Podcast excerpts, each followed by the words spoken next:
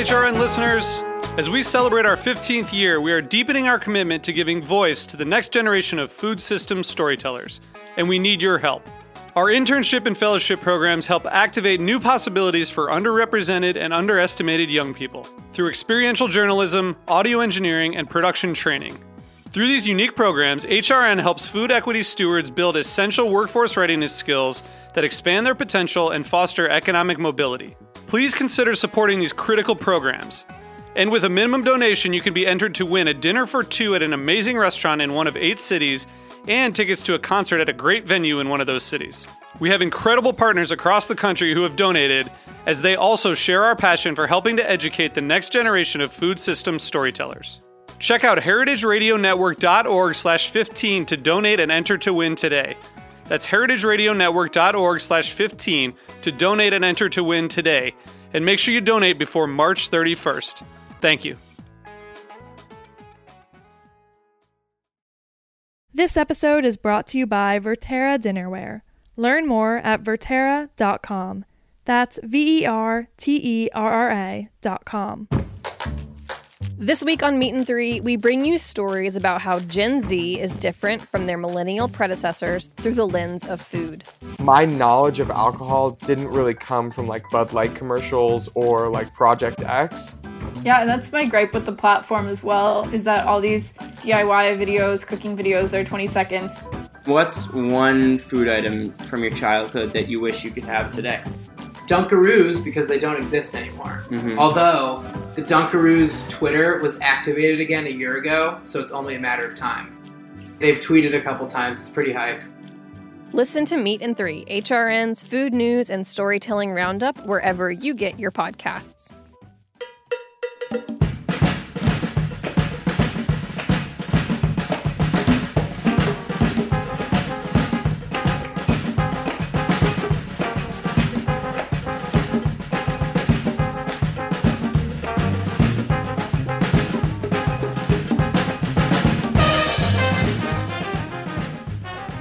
Hello. Welcome to All in the Industry on Heritage Radio Network. I'm your host, Shari Bayer, and it is Wednesday, August 12th, 2020. This is the 261st episode of this series, which is dedicated to behind the scenes talent in the hospitality industry. Today, we have a special episode from Host Summit Plus Social, our first all day conference for and about our dynamic hospitality industry that took place on Monday, January 27th, 2020, at the William Vale in Williamsburg, Brooklyn. HOST, which stands for Hospitality Operations, Services, and Technology, featured top culinary and hospitality leaders who have all been past guests on this show. And they were featured in informative panel discussions and one on one interviews, creating a forum for the exchange of ideas and innovation. Over 250 hospitality professionals joined us for our, our full day of programming, which included networking opportunities with fabulous food and drinks. Our overall theme was All In, which carried throughout the day from my keynote address to our curated lunch conversations. Now, this show today is going to be longer than our usual ones, so you can stay tuned for that. It's going to include four of our different panel conversations from the conference's morning session. And then our next show is going to have all of the content from our afternoon session. So that's what's coming up. I realize now that a lot has changed in our industry and the world since we hosted Host due to COVID 19 and the tremendous impact that it has had on the restaurants that we all love and our entire hospitality space. And I've been covering it here on our show and talking with my guests for the past couple months. And uh, I know these conversations we've been having have been very important, and they've shifted from uh, from our conversations that we had at Host back in January um, as we're navigating through this current landscape.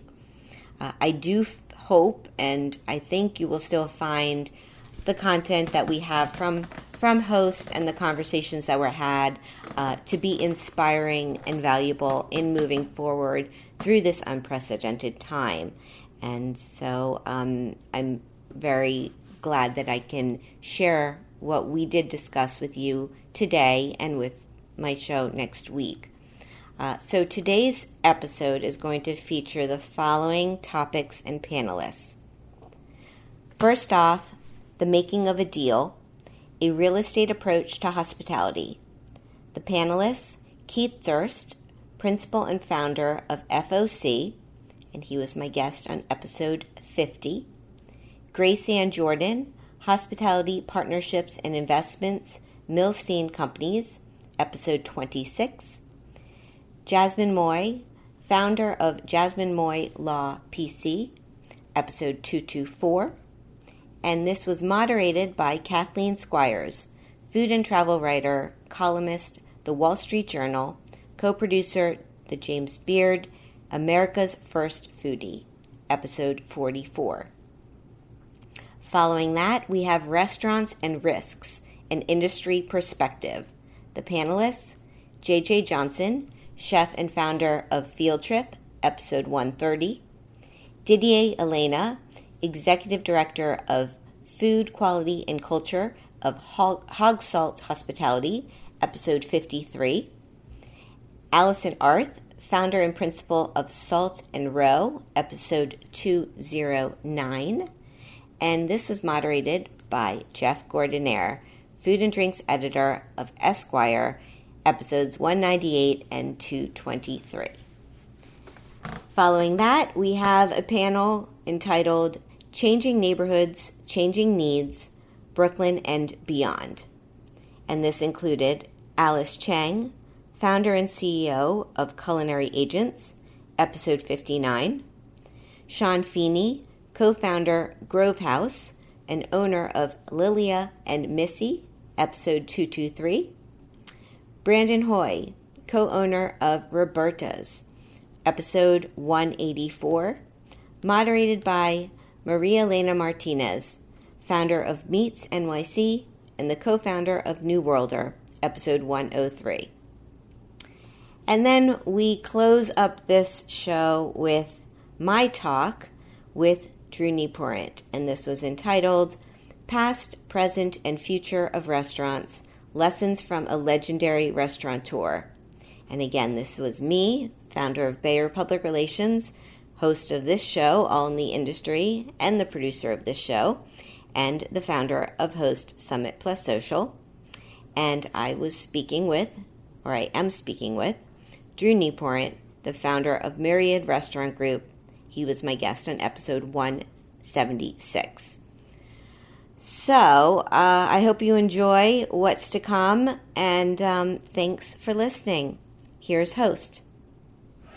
Good morning. Good morning, attendees. Good morning. Welcome to the inaugural Host Summit and Social, bringing to life behind the scenes hospitality.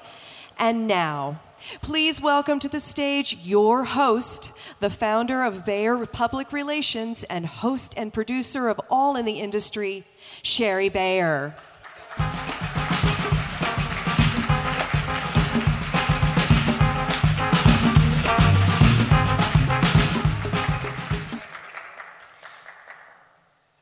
Well, hello. Welcome to Host Summit Plus Social. I'm your host, Shari Bayer, and we're coming to you live from the William Vale in Williamsburg, Brooklyn, New York City. It is Monday, January 27th, 2020. This is our very first summit, inspired by my All in the Industry show on Heritage Radio Network, which launched in 2014 and now includes 239 episodes available in our archives, all dedicated to behind the scenes talent in the hospitality industry. Today, we are bringing my show to life in a live format with host hospitality, operations, services, and technology. In a moment, we will introduce our first panel, followed by more industry discussions, one on one conversations, and our special lunches and closing reception. But first, as I do at every summit, starting today, I am going to tip off host with my PR tip of the day. So today's tip is to have gratitude. And not only have gratitude, but express it often and with sincerity and volume. Let people know what you think about their efforts and how much you value them as friends, colleagues, employers, employees, vendors, family, and more. Know that we can never say thank you enough or tell one another how much we appreciate them. There could be no such overuse of the words thank you. I say impossible. So be humble and always give credit where credit is due, as appreciation is not just a tip, it's a way of life. That's my tip today. Now, on that note, I would like to express my sincere gratitude to so many people who have helped make today go from a vision to a reality. First, all of you for being here, believing in host and what we're doing. Without you, there's no reason to be on a stage or buy a fun on air sign and be the host. So, thank you all. Next, my team, thank you all from the bottom of my heart. This soloist needed you and greatly appreciates you beyond words. Thanks to our incredible speakers, all 25 of them who are past guests on my show and true leaders in our industry. I'm so grateful for your participation and can't wait to hear you speak today. To our wonderful partners who came on board to support us our first year, we are very grateful. Thanks to our host venue, the William Vale, our media partner, partner Heritage Radio Network, Balter Sales Company, Cuisinart, Open Table, and Woodford Reserve. To our breakfast partners for kicking off today's delicious morning, Bread's Bakery, Ora King Salmon, Dew's Donuts and Coffee, Aficionado Coffee Roasters, San Pellegrino, and Acqua Panna. Now, there's more things to come. More people, more people made today happen. But let's get on with this show. Without further ado, let's go all in with Host 2020. Keith wanted to do like a Blues Brothers style entrance, but I haven't done a back handspring in a long time, so. I said Ronnie would do it for her, though. Thank you, everyone, for being here. Thank you so much, Shari, for organizing this amazing conference. Um, I am very excited about this uh, panel, the making of a deal, because I really know nothing about making deals, and I'm with three people who know everything about successful restaurant partnerships. Um, Keith Durst is the founder of FOC, which stands for Friend of Chef. He's the uh, founder and principal of it. He curates hospitality concepts um, all over the world. And uh, he marries real estate, hospitality, um, and everything necessary for a successful partnership. One thing that you don't know about Keith is that he's also a great neighbor. uh, Grace Ann Jordan. Grace Ann uh, combines uh, years of management expertise. She's worked with every big name in the business Tom Colicchio, Jean Georges Vongerichten, Union Square Hospitality Group, and um, she with one thing that you might not know about grace is that she also has a background in psychology which comes in really handy uh, for management and then jasmine moy uh, is an attorney and she specializes in putting together food and beverage um, negotiations. And she is also a wonderful author and writer. So thank you guys all for being here. First, why don't we start with you all telling us what it is that you do? What is your role in, in making of a, a restaurant deal? Um, we'll start with Keith. What has to happen for someone to say, get me Keith Durst? Okay, Ronnie. Um, so what, what we do at FOC and what our team does is we tend to work mostly with developers, real estate developers, and great restaurant groups. Um, mostly here in New York, as far as the restaurant groups are based, but now all over the country and, and some parts of Europe as well. And what we really do is we have the ability to help developers make their value, make their real estate more valuable through the use of hospitality, experiential retail, different sources of ways of making changes that people can say, okay, I have a space, I have 10, 15, 20,000 square feet of retail space or ground floor space or basement space in a building that's 600,000 square feet or a million square feet. And we're going to use that 10 or 20,000 square feet of space to make the million square feet more valuable. And that's really what my group does. Grace Ann? Hi, good morning. Um, where I come in is probably the other side of Keith, is I work more with uh, operators and chefs. Um, a lot of people that I've worked with in my uh, time in operations and try to put together relationships that um, I feel will, will work really well um, based on vision and um, you know how people kind of have moved through their career. Um, I also work with um, a real estate and banking family here in New York, um, helping them uh, curate these experiences in their buildings where we're building amenities and looking for uh, chefs and um, you know third-party businesses that can come in and make, much like what Keith said, uh, the real estate more valuable um, for per square footage. And Jasmine.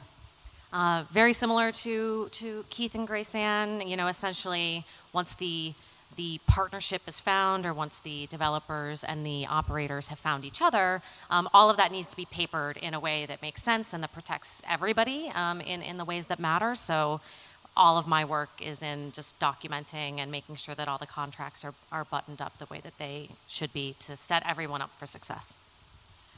So now that you've told me what you officially do, um, why don't uh, you tell me what you do that people don't realize that you do? What do you do kind of behind the scenes that nobody even realizes? Grace Ann, we'll start with you. You mentioned some interesting things to me uh, last night about, and I said, I didn't really know that was in your job description.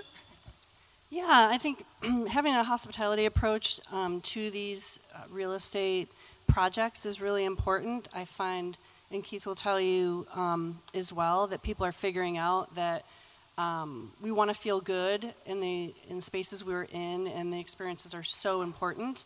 And we're starting to think about everything from you know walking into this room. Um, how does it feel for someone to get into the center row uh, when you have nine chairs across? Um, how does it feel to walk into a building and have to have your driver's license out and um, sign in with security, how do we take those pain points and make them uh, more comfortable for entering the building? And um, in these real estate projects, you want people to feel like, you know, the whole hubbub of getting through New York, that once they get to their destination, that it's a bit of an oasis. They have maybe a nice aroma, they're hearing great music, and they just feel like they've arrived at a place that they can feel comfortable and that's from everything of, you know, not to disparage uh, security guards, but when you see the man in the suit with the clipboard and the pen, um, it'd be so much more of a better experience if that person was perhaps wearing their own clothes or um, smiling and asking how your day was, um, offering some help of where your destination uh, may be that you're going, um, and kind of engaging um, you know, each time you come into the building. So we're, you know, looking at how many steps it takes you to come into the building, what it feels like to pull out your phone and use a QR code to enter instead of, you know, having to kind of sign up on a clipboard. Um, how does it feel to go through a turnstile? How fast are the elevators? All these things that are going to make you successful in your visit for the day. Jasmine, what is not in your job description that you often find yourself doing?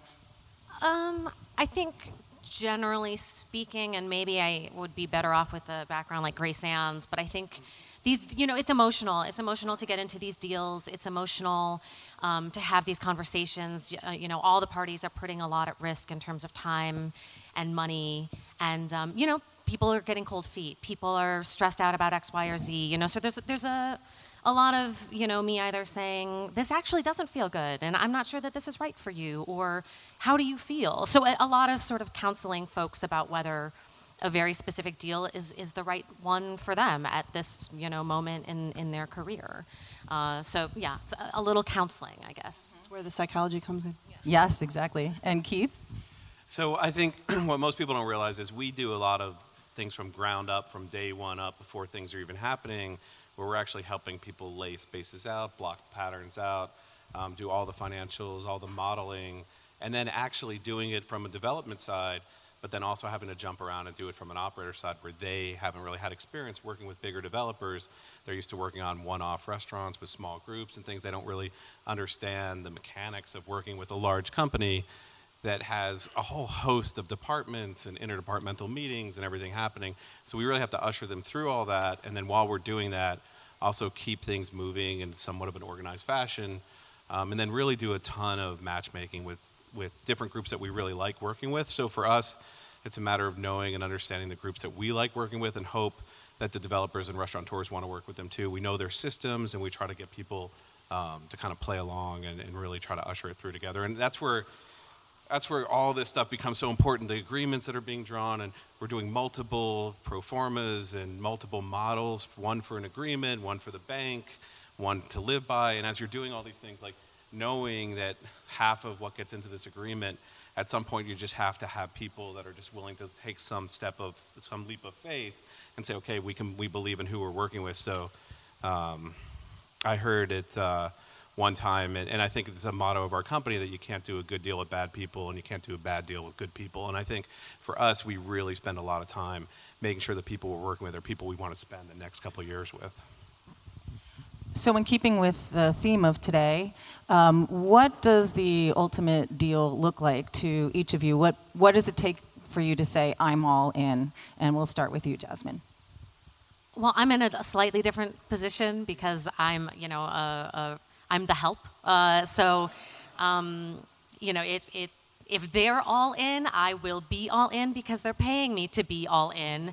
And um, you know, to you know, to the extent that there's a part of this that that um, isn't exactly right, you know, it's me doing my best to communicate why you know toggling this this way or adjusting this thing this way is actually better for both parties, um, especially, you know, Keith was talking in the hotel space in particular. You've got uh, the building owner, you've got the hotel manager, you maybe have a brand involved. If the property um, if there are mortgages on the property, you've got the bank involved, then you've got the food and beverage manager involved. So it's, you know, there's, there's six or seven people in the same sandbox.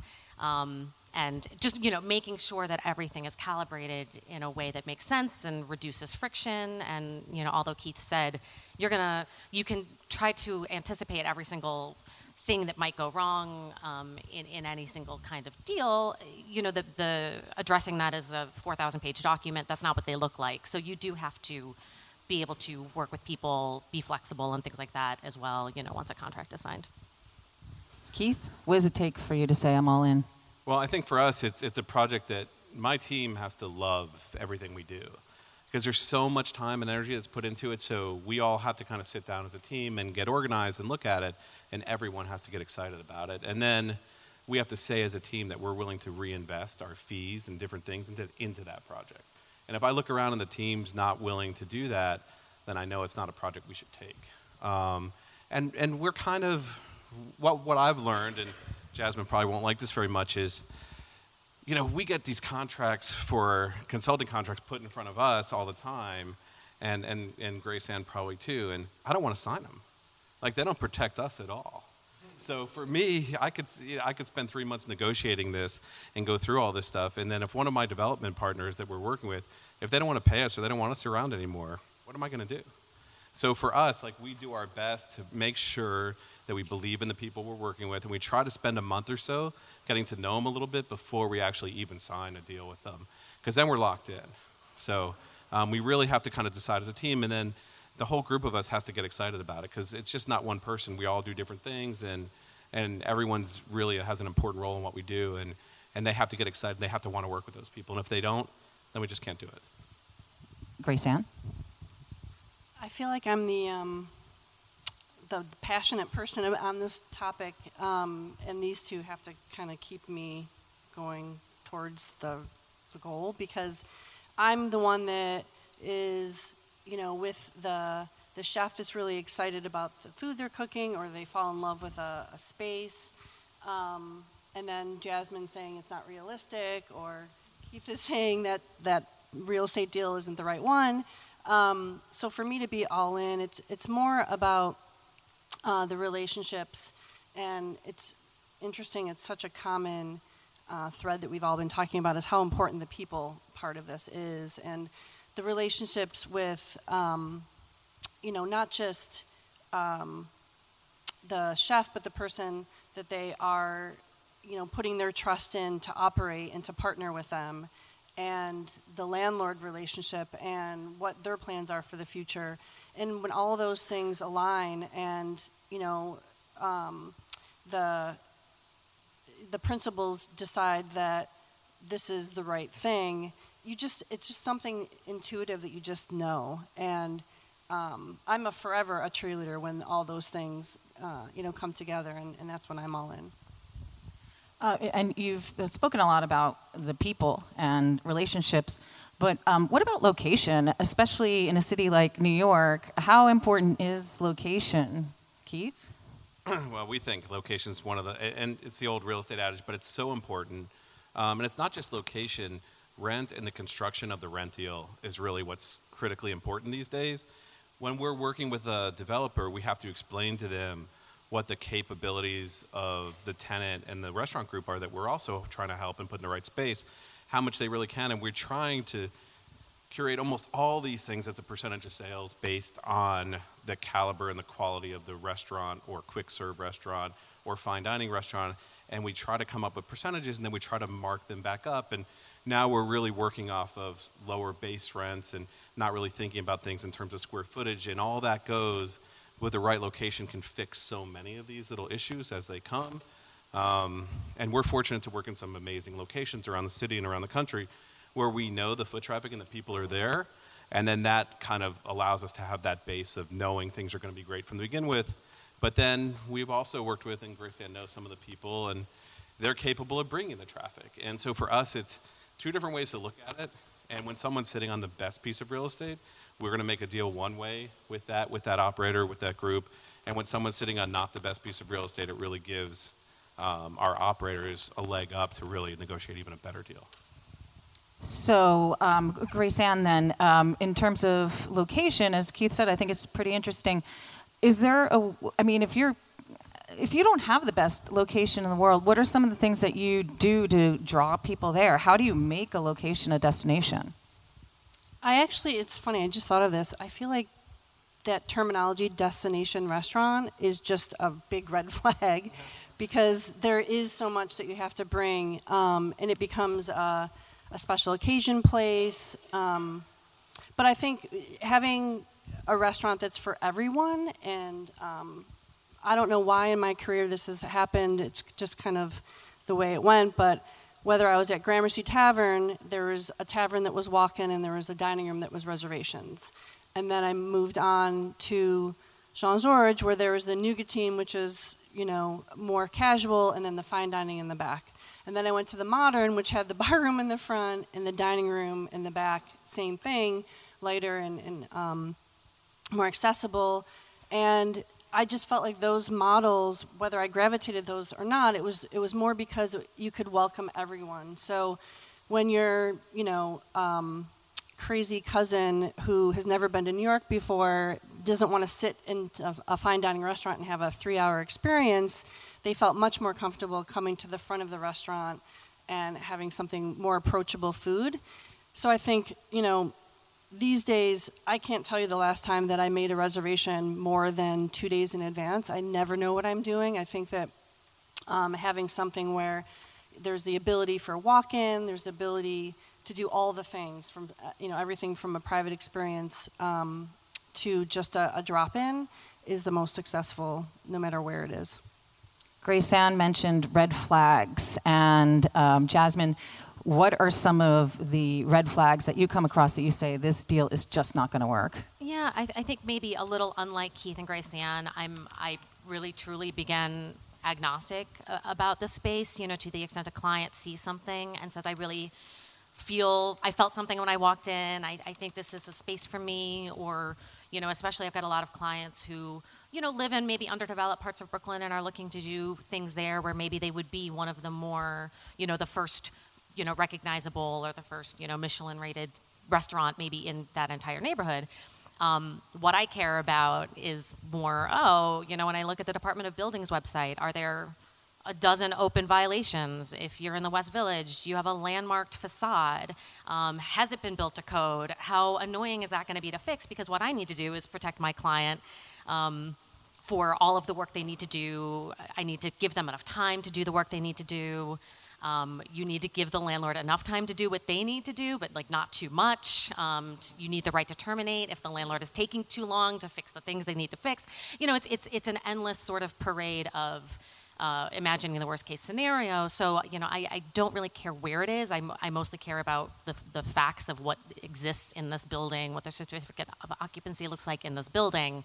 Um, and to the extent that that is you know, causing a lot of problems, um, you know, that's where I'll step in. But, you know, I, I never give up any opinions about, you know, neighborhood or foot traffic. It's just not, you know, it's not really my job. I don't know anything about demographics. You know, that's above my pay grade, essentially, so.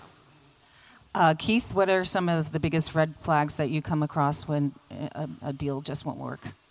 Well, I mean, almost every time it's just knowing what the pro forma is supposed to be and how it's going to look and try to understand what the financials of that situation are going to look like.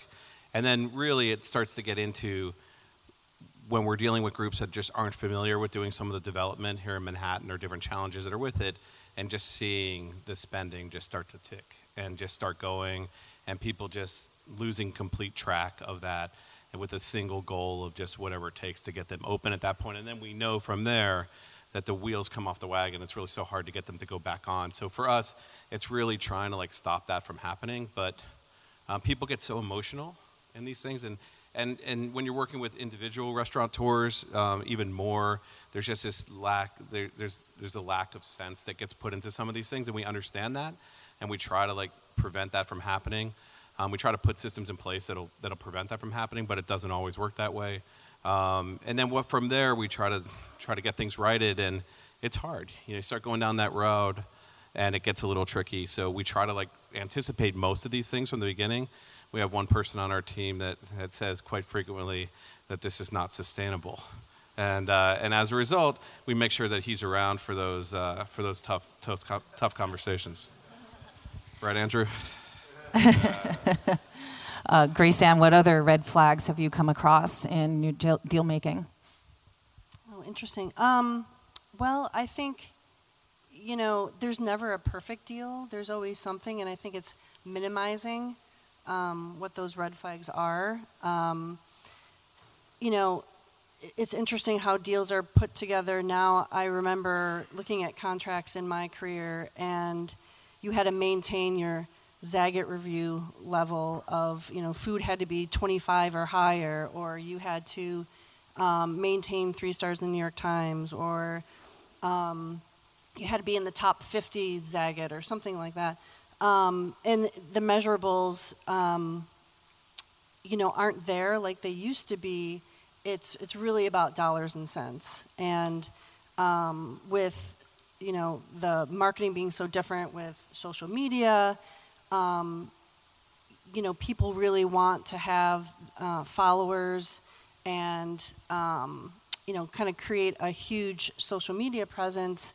Um, and I'd love to, if anybody can figure out how you get an ROI on that, uh, it would be great to know. But um, I think going in with um, a brand that isn't um, well known and not having that kind of backing of um, you know a social presence or, or the dollars for PR and marketing is sometimes a, a red flag. I think I was talking to somebody um, this morning about how um, you know you go so far into the project and then they realize that they need you know branding or they need these kind of what they saw as extras and realizing that for them to be successful they really have to have these items and just not kind of a red flag of not understanding really what the full scope of uh, investment is. Interesting. Um, so, I would love for each of you to give me an example of a partnership that wins and why. So why don't we start with you, Jasmine? Um, you know, I think I think having common goals um, is the most important part. You know, I definitely have clients who are sort of they're chefy. You know, they they do television work. They're they're artists, and I think partnering with people who are very dollars and cents, sort of without regard to that making art is expensive and that making art is maybe not maximizing your profits. Um, I think that's important. You know, I have a client who also pays, you know, is very proud of themselves for paying all of their staff a living wage. But you know what that does is it also like lessens what their profit looks like and being clear with ownership in, in this deal that that's what it's going to look like. You know, that this is a part of their branding, it's a part of their identity, is that they spend this money in this way and having people agree. You know, we want you to pay people a living wage. We support this. We are behind this. We do this as well. Um, I think uh, not having that, of course, then creates conflict later. You know, they're open six months. They're, oh, you know, you, you, uh, the profit should be around 18%. Why are they only at 11? Um, you know, everybody's fussy about it. So, so I think just, you know, being very transparent um, having all of the communications the same way Keith has communications with clients before they agree to engage with them, um, making sure that all of those priorities, uh, financially and, and even on a non financial basis, are in alignment. Um, but it's you know it's hard to do. It's hard to find the right partner. So, Keith, give me an example of a partnership that wins. So I'd say um, there's there's two aspects of what we do. So first, we have to remember we're consultants. So we walk into a room and we ask our client what it is that what their goals are. So as long as we can meet our client's expectation, that's a partnership that wins. So if it's getting the right person in that's going to end up taking over a whole lobby of an office building and having that person having aligned goals with the developer, that's a real win for us and it's a win for the developer and everybody works together and it's really we start every meeting and every engagement that we have with, with trying to find out what the goal of the developer, what the goal of the restaurateur is that we're working with, and that's really what makes it a victory for us. If we're working with a restaurateur, that's a different story. Um, and we have the pleasure to work with Wylie Dufresne on what he's doing and the things that he does, and what makes that such a great partnership for us, and why our whole team gets excited about working with somebody like Wylie, is that he's got his art and his craft and what he does, and Wylie looks to get help and work with us on other things and parts of businesses that he doesn't do, and he works with us and works toward that, and we know where to stay away from when it comes to Wylie. Um, I remember he gave my wife his cookbook, and then my daughter said, "Look, mommy, now you can cook like Chef Wylie." Um, but we know we can't, so we stay away from that stuff. Right? Graceanne, example of a partnership that wins. I think um, for me, the easiest partnerships that win are ones that the uh, importance is actually not on the hospitality space or the restaurant. It's more on, um, you know, for I don't know how many years ago now, but um, big car companies like Lexus or, um, you know, large banks have decided that partnering with hospitality is a good idea and um, I think those are the easiest partnerships because it's not about the profitability of the food and beverage outlet, it's about the brand awareness and partnering with um, a great chef or, or a great uh, restaurateur. So, for, to me, those are the easiest ones. I am very fortunate that I'm in a situation where real estate is the most important part, um, and the you know the amenities are just that. So they just want to uh, create a community and have uh, people want to be in the building, want to be together.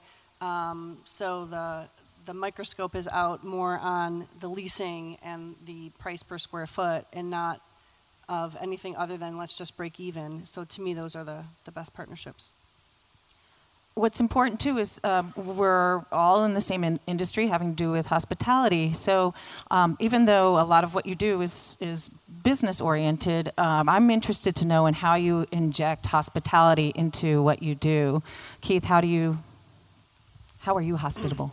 I can't. I can't wait for this answer. Oh, I'm gonna turn myself. so I'm very fortunate that I have a group of a dozen people that all come from really great hospitality backgrounds. So we joke about it a lot, but they come from the best restaurant groups and they've worked on and worked with the best restaurant people. And Um, and, and I have a, a, I have really great friendships with the people that work at these places, and we've spent a lot of time kind of trying to take the culture from those hospitality groups that they worked with and kind of inject it into what we do.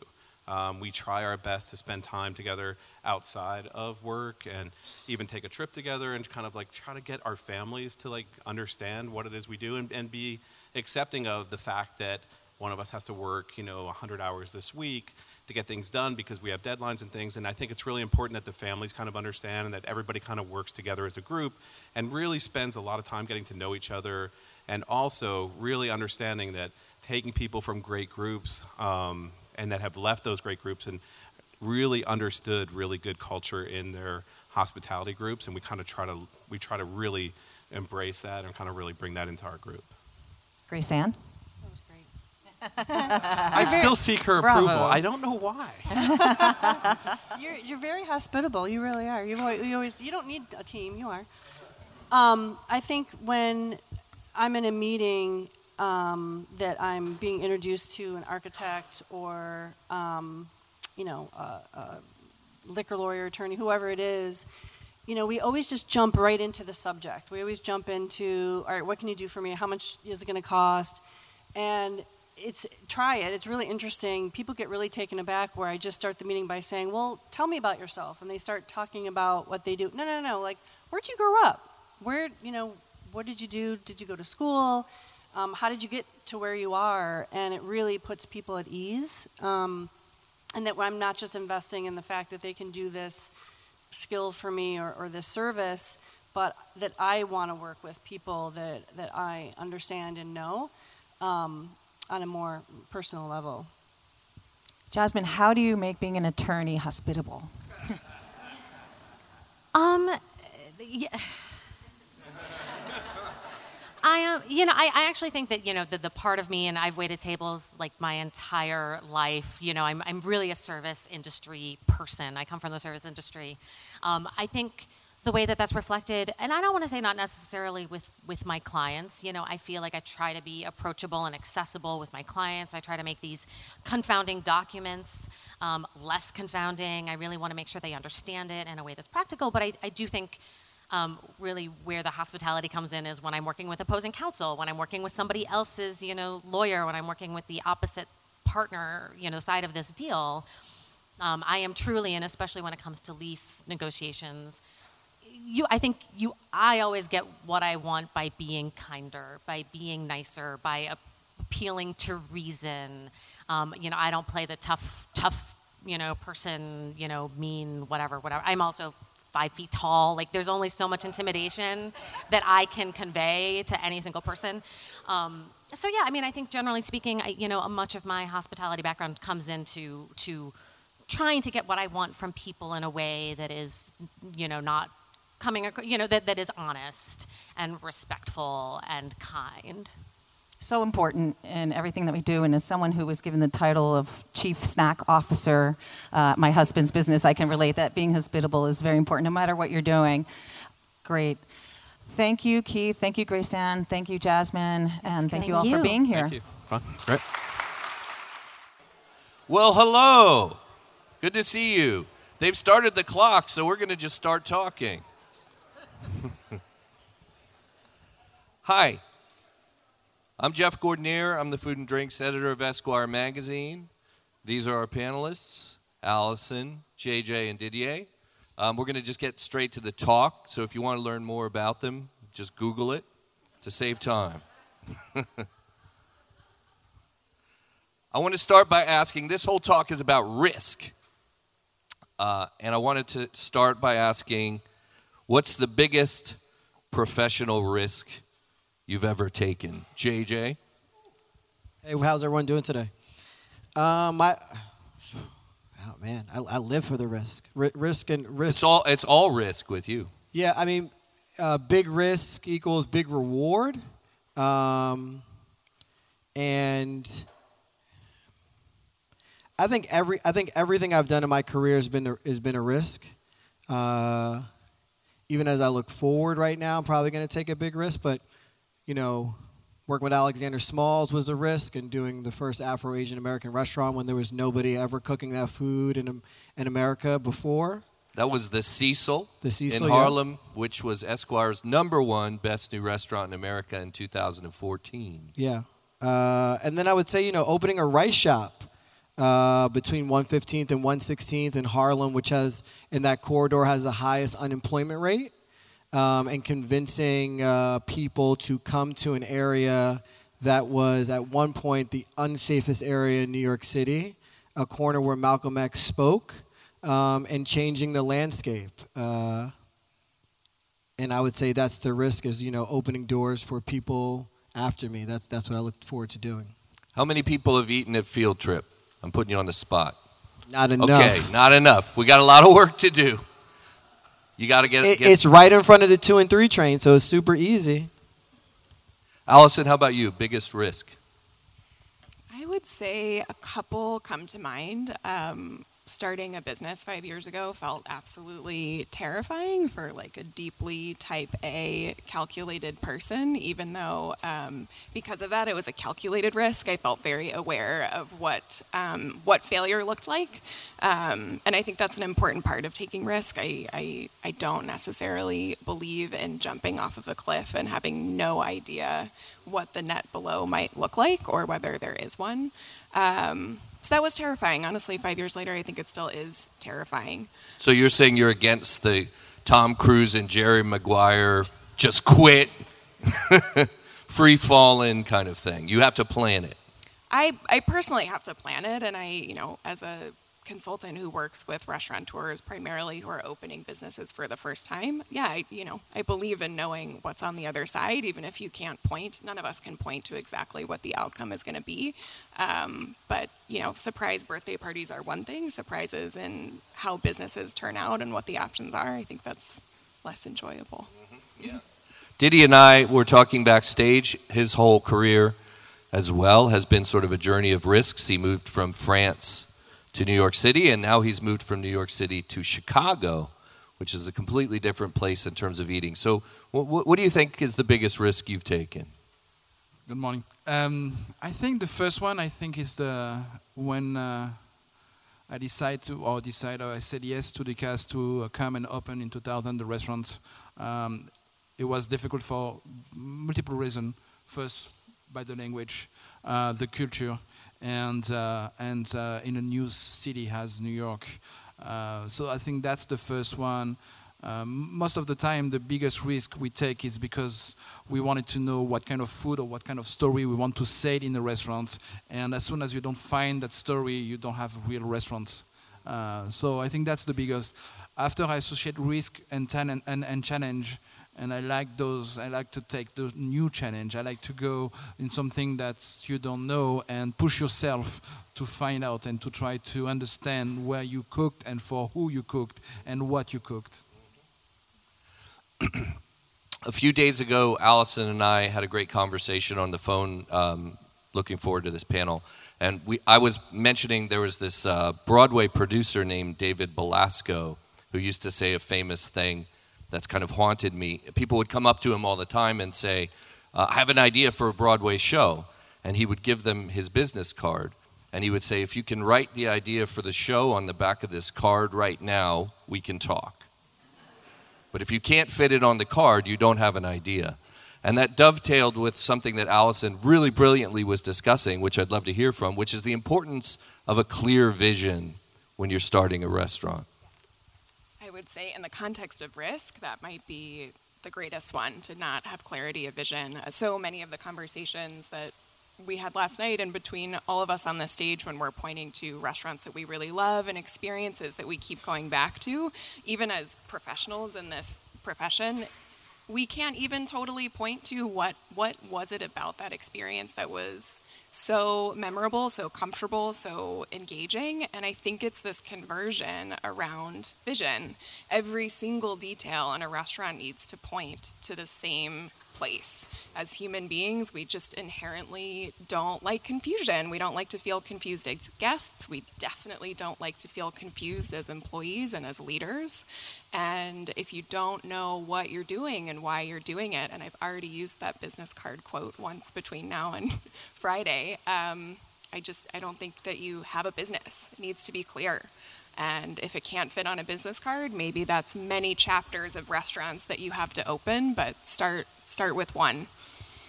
I liked how you were saying on the phone that the um, that idea, that perspective, POV of the restaurant applies not just to the cooking, but to the, the mode of hospitality, the decor. Everything has to kind of stick with that central idea. It's one decision that makes a thousand. That's what it should be. You make one central decision, and every single decision should trickle down from that one. Makes things actually a lot easier. In that sense, I think of all the great work that JJ has done, and I think there's always been a clarity of vision with your work, JJ. Like, like the Cecil was very, the POV was very strong right? And Field Trip has a very strong perspective. It's you know like rice is culture is the mantra of the restaurant.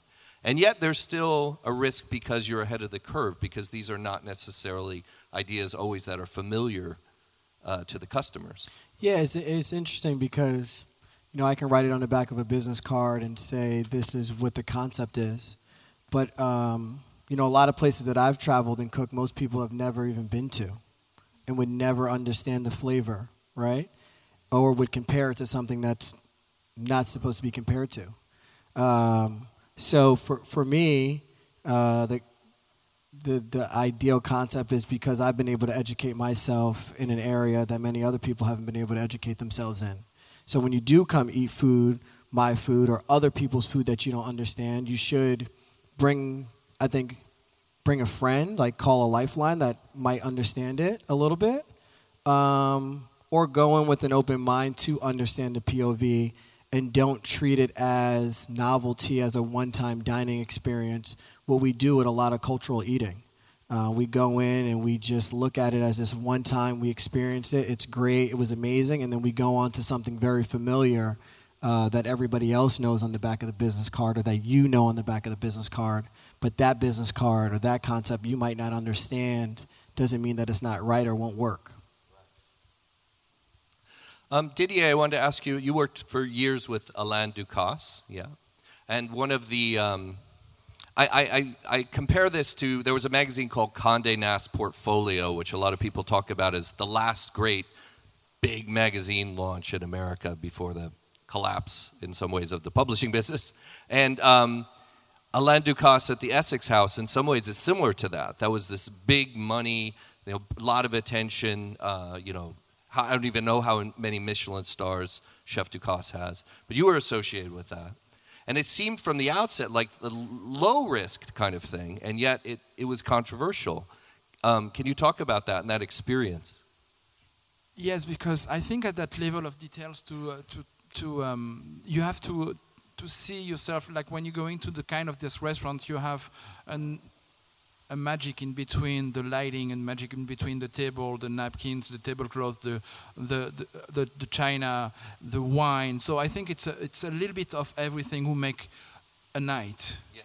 And behind that, you have to find the story. What is the story? What do you want to tell? What do you want to tell through uh, the menu that you are writing? Um, so are the season are important? Are the, the, the product that you're selecting are important? Do you want it to uh, exactly doing French cuisine with not the same product or the product that you can find as a similar, but it's not really the same one here. So I think that's all those details. All that you need to find your your your story. I'm keeping saying the story because it is a story. You have to find uh, like writing a book about this is what I want to say, what I want. So it does take times. You have to understand the culture. And uh, on Ducasse, when or any restaurant of Ducasse, every little details are very, very important. For example, you eating with uh, napkins who are 50 and 70 for all the savory and you're going into the dessert with a square one and 40 and 40 because it's like the tea time in so every every little things have been a thought behind that and that makes a lot of risk because i don't know if you remember but we had crazy stuff at that time where we have pen that we're giving to for for the for the for- When, when you signed your bill, which was a fairly exorbitant bill, is it fair to say? You would get a choice of pens to sign it with. and it's it was crazy. But on the on the point of Ducasse said, if I'm going to Mont Blanc and I'm buying something, they're going to give me a Mont Blanc to sign my check.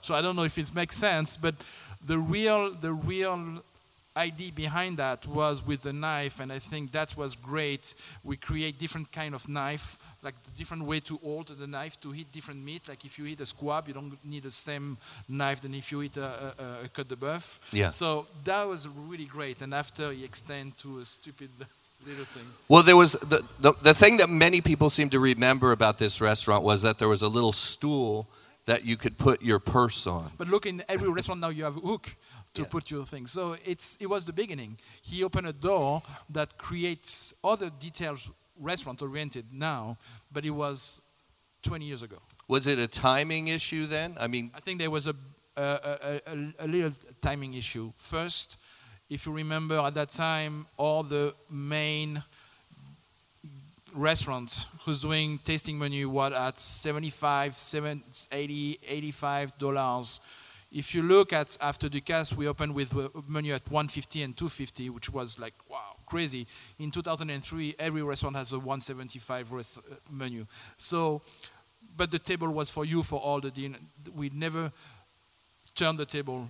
You have your own. There was like the all the the tablecloth was washed in the restaurant. So I don't know if those details people understand when you go to the restaurant, but there was that was a fact. It was done like this because I think the uh, the origin of the France or French gastronomy it's okay on that level on the three Michelin star. It's only for there are 50 people who's working for 50 cover. Right. Since then, um, how has the restaurant business evolved in terms of what customers want, Allison? I think that luxury looks different now. Because Luxury looks different. Sort of. I think that I think that we live in a bit of a social ice age by way of technology and our deep-rooted relationships with our phones and our laptops and I'm not condemning any of that. I think that that's just a necessary part of oh, of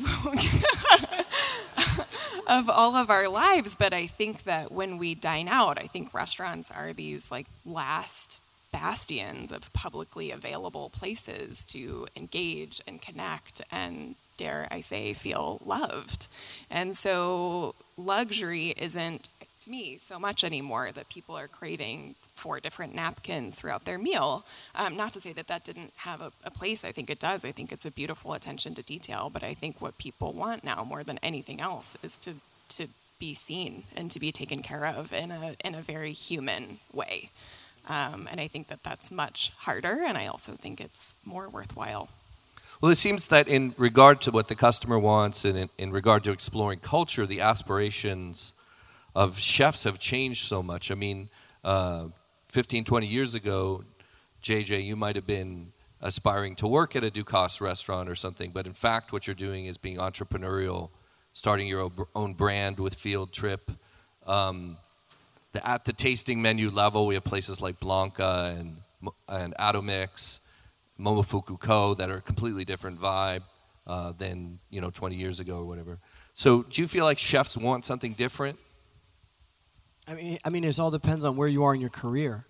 Um, and I just give you a backstory about Field Trip. Like Field Trip was supposed to be a full service restaurant, um, but when we did the numbers, it just didn't add up. It, we just wouldn't pay the bills. It just wouldn't. It didn't make sense. Like who would pay twenty six dollars for a rice bowl, right? That's like that's like convincing everybody like it's okay to pay twenty six dollars for a rice bowl and and when I say it's okay, it's like we're not full, like we're not funded to a level where we can just like super test, like okay, you'll pay twenty six dollars today, but three months from now we'll go to fifteen dollars.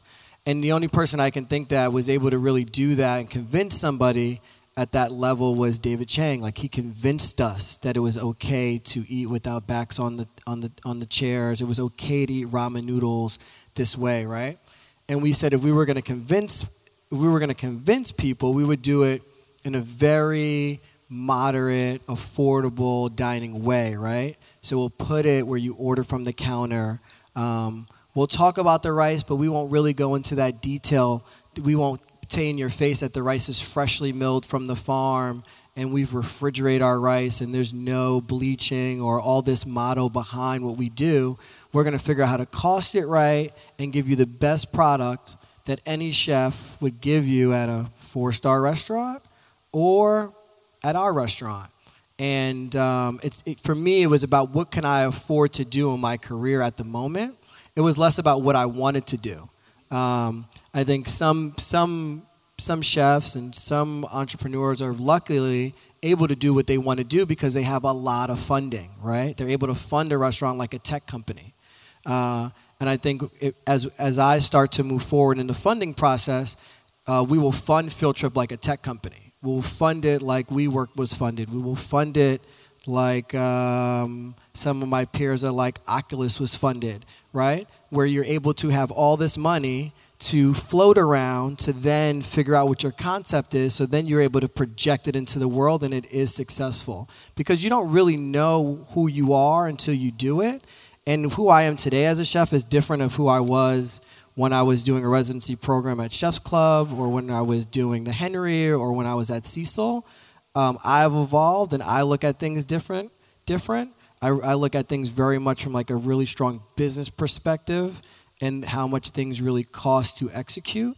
Um, so yeah, I, I, I, I believe that chefs are evolving based on who they are and what they want to be.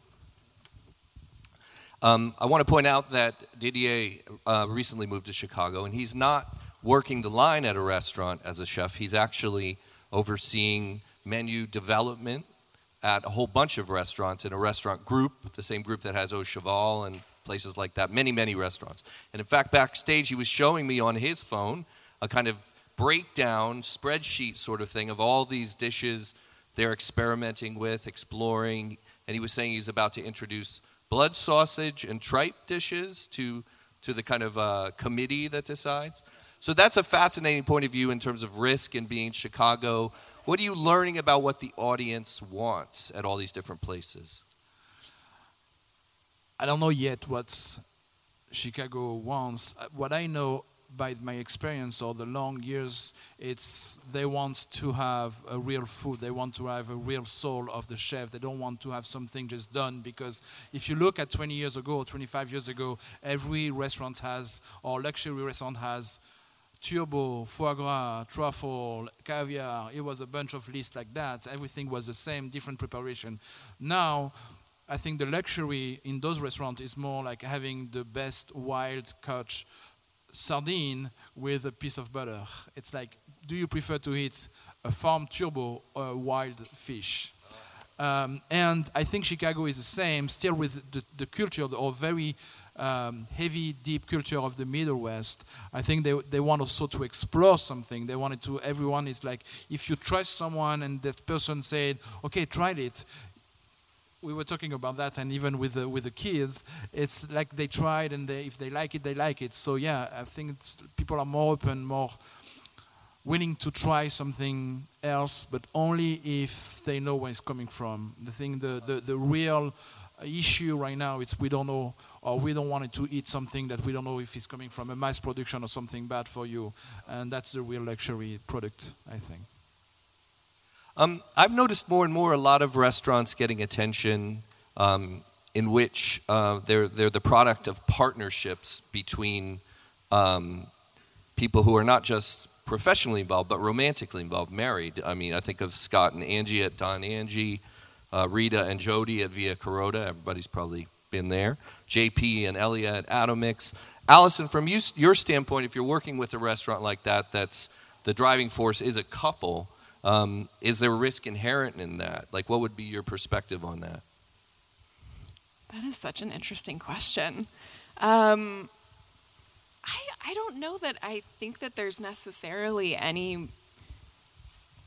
I think that partnership is incredibly important. I think that, uh, you know, partnership is the meaning of our lives, and having partners in business and in life and in friendship and in family is everything. And if you can, I think having self awareness in a relationship and mixing it with business is probably the most critical uh, factor. I was actually just listening to Dana Cowin's interview of Jen Pelka and Charles Bililies this morning on my way in, and I think that they articulated it very well. I mean, they're very clear about what where they differ and how they differ, and they've got clear boundaries within their relationship and their businesses. But in general, I think if you can combine passion and purpose with your relationship, I mean, we all spend a ton of time working. It's a gift to be able to do it with somebody that you love. One of the things we talked about on the phone, it, and it, it's, it almost seems rudimentary or, or uh, you know, not quite as uh, dependent on the muse and creativity, but you were saying that one way to minimize risk is simply to have systems in place leadership, team building, you know, like just lock it down, really. Yes. I think the things that are not communicated don't exist. And um, having systematized communication and intentional organizational structure is absolutely necessary. I mean, you, you have to have you have to have that. It's the it's like salt in cooking. You can have the most expensive dining room and the best products and the most talented team, but if you don't have salt, flavor doesn't sing. And if you don't have communication and structure and intentionality with leadership, it's the same, it's the exact same thing for a restaurant organization. It doesn't work. Um, how about, let's talk about failure. What happens when you fail? I'm not saying any of you have, of course. I failed. yeah? Yeah. And then how do you come back from that and take another risk, feel willing to take another risk? I mean, I think the first thing is you have to look at yourself in the mirror and say you failed, right? And you, you can say you failed with the person, the people you partnered with, right? You didn't do enough research to find out who they were when you partnered with them and they took advantage of you, right? Um, so or you can say you failed in your partnership, not just your partnership at with who you're with in the restaurant, but your partnership at home. There's plenty of us in this industry that fail with our partners at home on a daily basis because we're so consumed uh, in our in our uh, restaurants. And me and my wife have this conversation all the time about how much I'm consumed in the restaurant, and sometimes I'm just not as consumed at home with her. Right? That's failure to me, uh, and and and that's something that uh, we have talked about to to make better because that's how that's how I was trained, right? That's how a lot of us are trained. Uh, but to come back, you know, I think for me, uh, I'll point out a failure of mine was the Henry. That was a failure for me. Um, that made my 2019 year really uh, hard uh, because it's something I poured my heart into and made a lot of people believe in on my team. And to go from that right into field trip when it was supposed to be something very easy to go into, when it was very well thought, thought through, calculated, um, executed, was hard to just get up every day and say, okay, this is my restaurant now and I'm going to make it great. Uh, but, you know, I live by like a slogan that's tattooed on my arm that passion plus drive equals success. And I kind of just push myself. And I'm also just really fortunate to have like parents that care, family that care, that were just really there to be like, come on, you know you're better than this, and you'll. It's we fail every day. People fail every day, and you can get up from any failure. Um, but the, the one thing I would say is you have to accept it. You can't go through life stating that there that you don't that you've never failed or you didn't fail in this moment.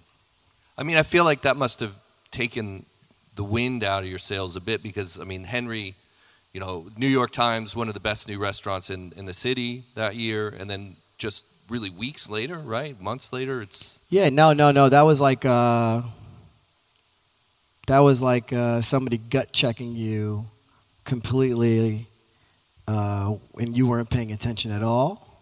That's the best way I can put it. Um, but the one thing I would say that po- the positive that came out of that was like I was able for, I think other hotel owners, other restaurateurs to say, mm, maybe I will bet on somebody of color. Maybe I will go with an African American in the space. right? Because when we look at hotels across the country, we don't see partnerships with African American chefs. Um, and we could probably name a couple. Uh, but like I said, it's a couple. So at that moment, it was like, oh, if New York is doing it, then I can do it in Portland, or I can do it in Austin, or I can do it in New Orleans. Uh, that's how I looked at it, the positivity that came from it. Um, and I'm always willing to put myself out there for people that look like me any day of the week so that they're set up for the future to be successful, especially knowing that my kids are coming up and um, not to say that my kids are going to be chefs. They're in the kitchen with me. If you watch me on Instagram, they're, sometimes they're in the kitchen with me all the time cooking.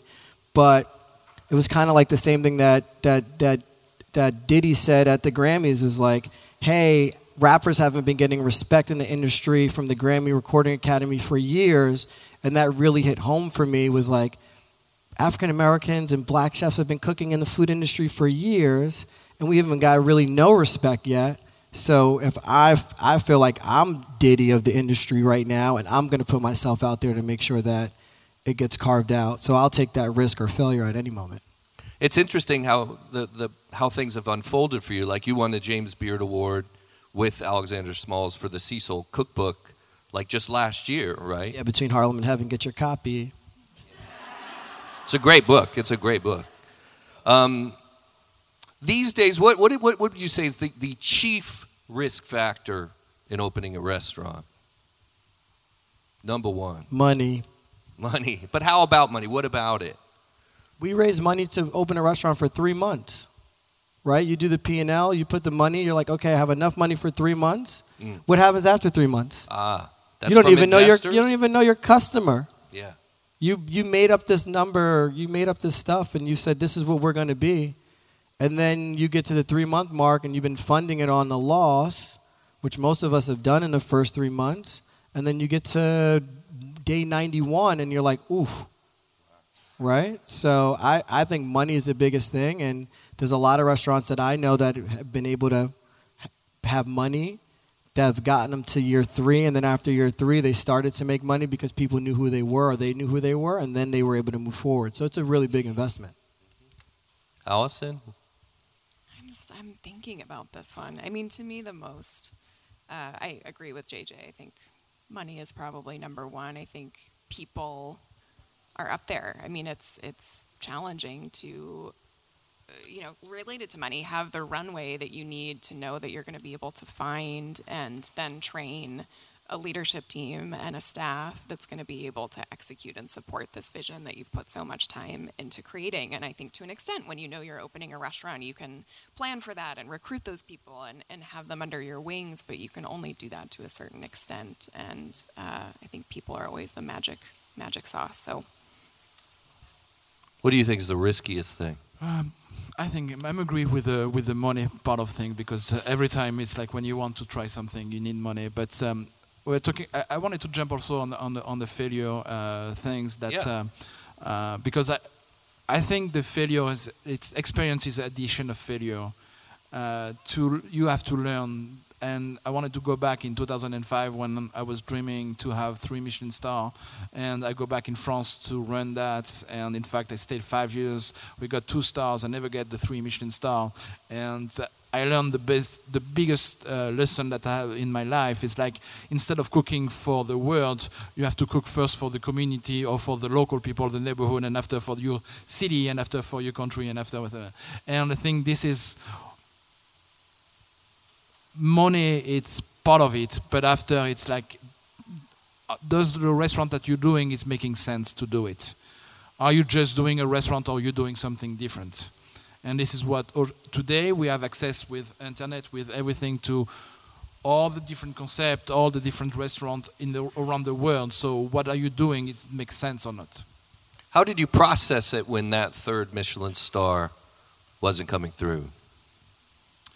it was very uh, I can't talk about it now. I, it, it took me like 10 years to talk about it, but you know, I got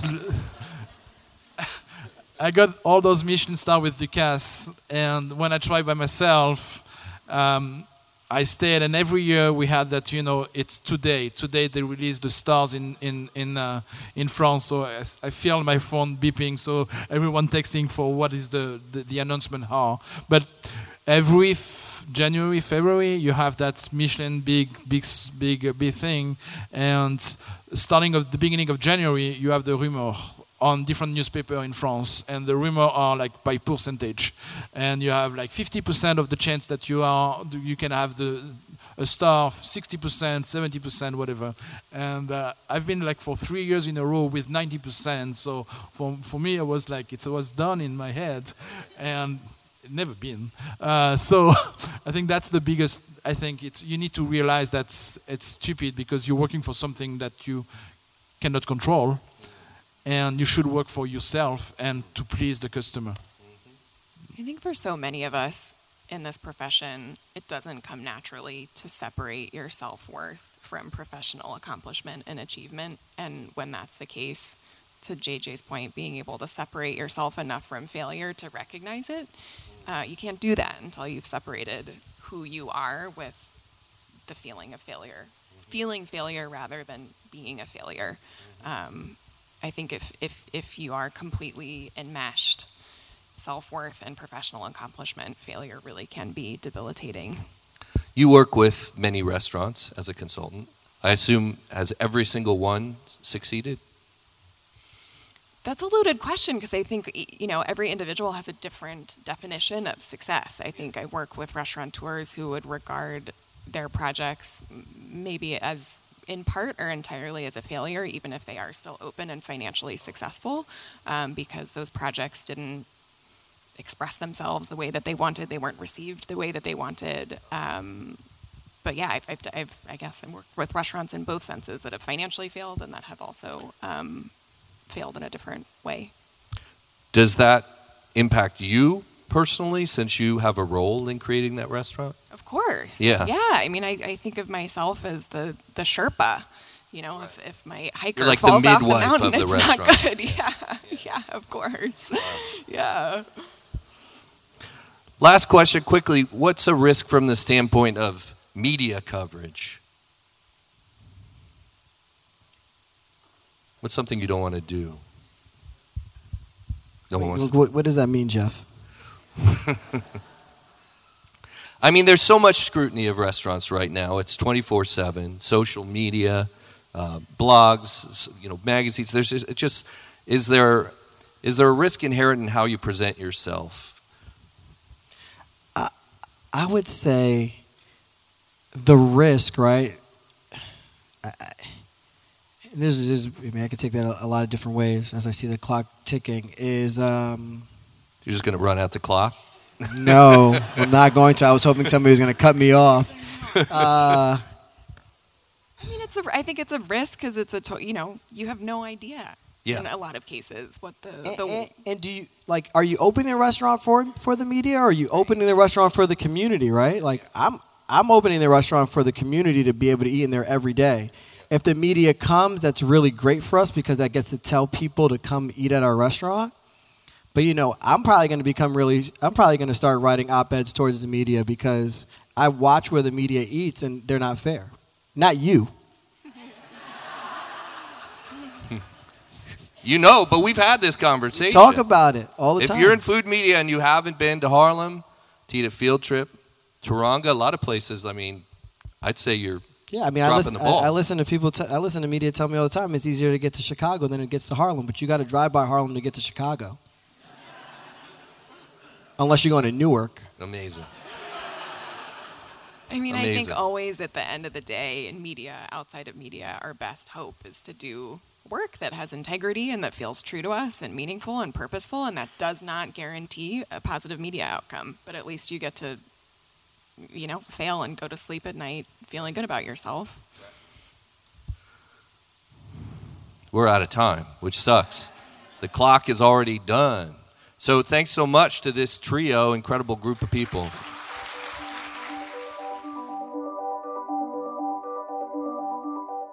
This episode is brought to you by Verterra, impressively versatile, stylishly sustainable, environmentally disposable dinnerware from fallen leaves. Verterra is a mission driven company focused on making environmentally responsible single use products. Founded in 2006 on the belief that every culinary creation deserves a beautiful, sustainably crafted foundation. Verterra reclaims earthly discards like fallen leaves and tree scraps to design elegant, disposable dinnerware that elevates the look of food presentation. In short, a beautiful disposable plate that can go with your food to a composting facility. The team from Verterra recently made a huge pivot with their factories and started producing masks, gloves, sanitizer, and other PPE that food businesses need to safely reopen. Learn more at Verterra.com. That's V E R T E R R A.com. Just live everyone. Um, my name is Maria Elena Martinez. I am the co founder of a website called New Worlder, which is a culinary travel site that explores food and drink through the Latin American perspective, and the founder of Meets New York City, which is an events brand that brings chefs into New York to showcase their culinary heritage. But most importantly to this panel, I'm a Brooklyn resident. And I want to welcome you to today's session, Changing Neighborhoods, Changing Needs, Brooklyn and Beyond, where we'll explore how restaurants and the hospitality industry really put Brooklyn on the map. Um, while this has affected nearly every part of the borough, when we asked one of our panelists, Alice Cheng, where most people mean when they think of Brooklyn in terms of food and drink, she says that the answer to that question is North Brooklyn, here, essentially, Williamsburg. Um, and it's the most sought out part of Brooklyn when we think about influences and inspiration. And there's plenty to discuss past Brooklyn, and that's why some of past Williamsburg, and that's why our panelists kind of make up a different uh, swath of what's happening here on a larger scale. So I'd like to introduce them. Brandon Hoy on the end is the co-owner of the iconic Roberta's in Bushwick which opened in 2008. As we'll talk a little bit on the panel, Roberta's is the Brooklyn institution that many closely associate with the borough around the world. And over the years, it's grown to include the two Michelin starred tasting driven Blanca and now in Los Angeles Outpost. Alongside co owner and chef Carlo Mirarchi, Hoy founded Roberta's with the goal of providing the underserved neighborhood of Bushwick with artisanal food and drinks and, of course, vibe. At the helm of daily operations, Hoy also fronts their art department, which is responsible for packaging and merchandise. Sean, next to me, is, Sean Feeney partnered with then neighbor Chef Missy Robbins in 2014 to build their hospitality company, Grove House. Together, they're responsible for two of Williamsburg's most popular restaurants, Lilia and Misi, which opened in 2016 and 2018, and both received three stars from the New York Times. Until 2019, when he finally stepped back to focus solely on his restaurants, Feeney spent 16 years in finance at companies like Cantor Fitzgerald and Goldman Sachs. And in addition to Misi and Lilia, Sean is the managing partner of Hometown Barbecue and Red Hook Tavern. Alice Cheng in the middle is the founder and CEO of Culinary Agents, a professional networking and job marketing website designed for the hospitality industry. Culinary Agents has become something of a marker of the changing needs and trends of restaurants in New York City, and she'll help us make sense of how that spotlight shifted away from New York City to Brooklyn over the last 10 years or so. She currently serves as an advisor for Food X, an accelerator program for food related tech startups, and for Women in Hospitality United, a nonprofit that works toward developing new standards for equity, accountability, and transparency within hospitality. Now that we got all that out of the way, um, I want to start with the growth of Bushwick. Um, in 2008, a restaurant called Roberta's jumped onto the culinary landscape, taking a once desolate area of the borough and making it hot and interesting and a destination that people travel to eat pizza. Um, so there was stuff happening in Williamsburg at that time, and we'll talk about some of that as we talk about Misi and Lilia and Sean's experience. But I really think that Brandon has kind of a, an interesting outlook on what launched this global Brooklyn thing.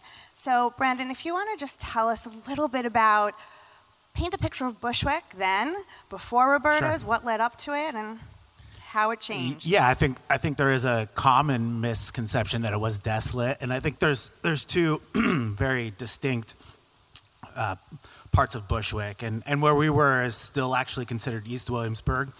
It was the East Williamsburg Industrial Park, and and when we moved there, even prior to moving there, we were hanging out in the neighborhood, and it was largely blue collar neighborhood. There was a lot of uh, industry there. Or there was still, you know, cement factories. Um, Boar's Head has a large distribution center there. There's the wonton factory. So, so a lot of what was happening was still very industrial. Um, and, and at night it was very dark. Um, there was a pack of wild dogs that lived in the neighborhood when we got there. Um, so desolate to, to the sense that like it, it still felt very um, very empty and, the, and there wasn't a lot happening and and um, there there was a strong community that lived there. There there was there was a lot of people that had been there for years who who um, were working in the in this industries and the, the factories close by and and there was also a budding artist neighborhood that was forming as well. There was a lot of large spaces for people to, to work in and to um, and to, to live work and, and it was starting to really have this undertow of, of, of creativeness that we started to see. And um, I was introduced to it, you know, three years prior to this. A, a friend, Chops, had um, opened a bar called Kings County. It was really kind of one of the first things to, to, to happen in the industrial park. Um, and there was just a lot of there, there was just a sense of creativeness that was happening there and there was a lot of artists um, and a lot of music that was happening. And I think that was what really drew um, us to the neighborhood. We just really felt like this was a place that that um, was one was affordable for young people to to kind of get a lot of space and and be creative. Um, but, but the one thing that we noticed quickly was that there wasn't a lot in the neighborhood to do. Outside of Kings County, there wasn't a lot of amenities for, for people who were living in the neighborhood. Most of these people were jumping back on the L train and head, heading into Williamsburg or, or, or going into the East Village. And, and you know, this, this cycle of kind of artistry has happened for, for years, right? It's, it's, whether it was Soho and then moved to the East Village. It's, it's, we've seen this progression happen, and, and it just happened to be that at that time that, that Bushwick was that place where, where it was happening, and you can re- it was palatable. You could, you could really sense it when you were there that there was this really young energy, and that, and that was prior to Roberta's. We, we just knew that it existed there, and, and really our goal in the beginning was to, to create a watering hole for these people and like-minded people and people of this neighborhood to kind of like bring the community together. And, and, and we, we've found it to be such a, a beautiful neighborhood despite all of this kind of like post-apocalyptic um, like exterior and the, and the wild dogs um, it was definitely a place where you know we, we could light fireworks. It, w- it almost seemed lawless at the at the time that we were there. And um, but but also just such a beautiful place for us to create something. And and um, what was important to us really was that we were young and we didn't have a lot of money to, to get into this, but we knew this is what we wanted to do. And, and, and East Williamsburg Industrial Park was a, a place that was accepting to us and was affordable for us to move into. And, um, and thank God, it was beautiful. Sean, tell us a little bit about um, the opening of Lilia and the search for where you were going to open this new restaurant. Missy had been off the scene for a few years, and it was really important to find the right space. You were in the East Vill- uh, West Village, which is like ground zero for amazing new restaurants. Yeah, so when, uh, when Missy and I were living in the same building as each other for about five years, uh, we came to this moment where my wife and I had this idea of, of potentially partnering with her to open her own restaurant. And um, she said no to me a lot of times over the course of four months, but those conversations, every time she was saying no to me, we were having some great um, developments in what our, our company was going to be founded upon. So when she finally did say yes to us, um, we knew that she was going to be the creative force, but we also were able to agree on how we were going to run a successful and profitable business too, because if we were, she would have the greatest canvas and biggest canvas she could ever want to paint on.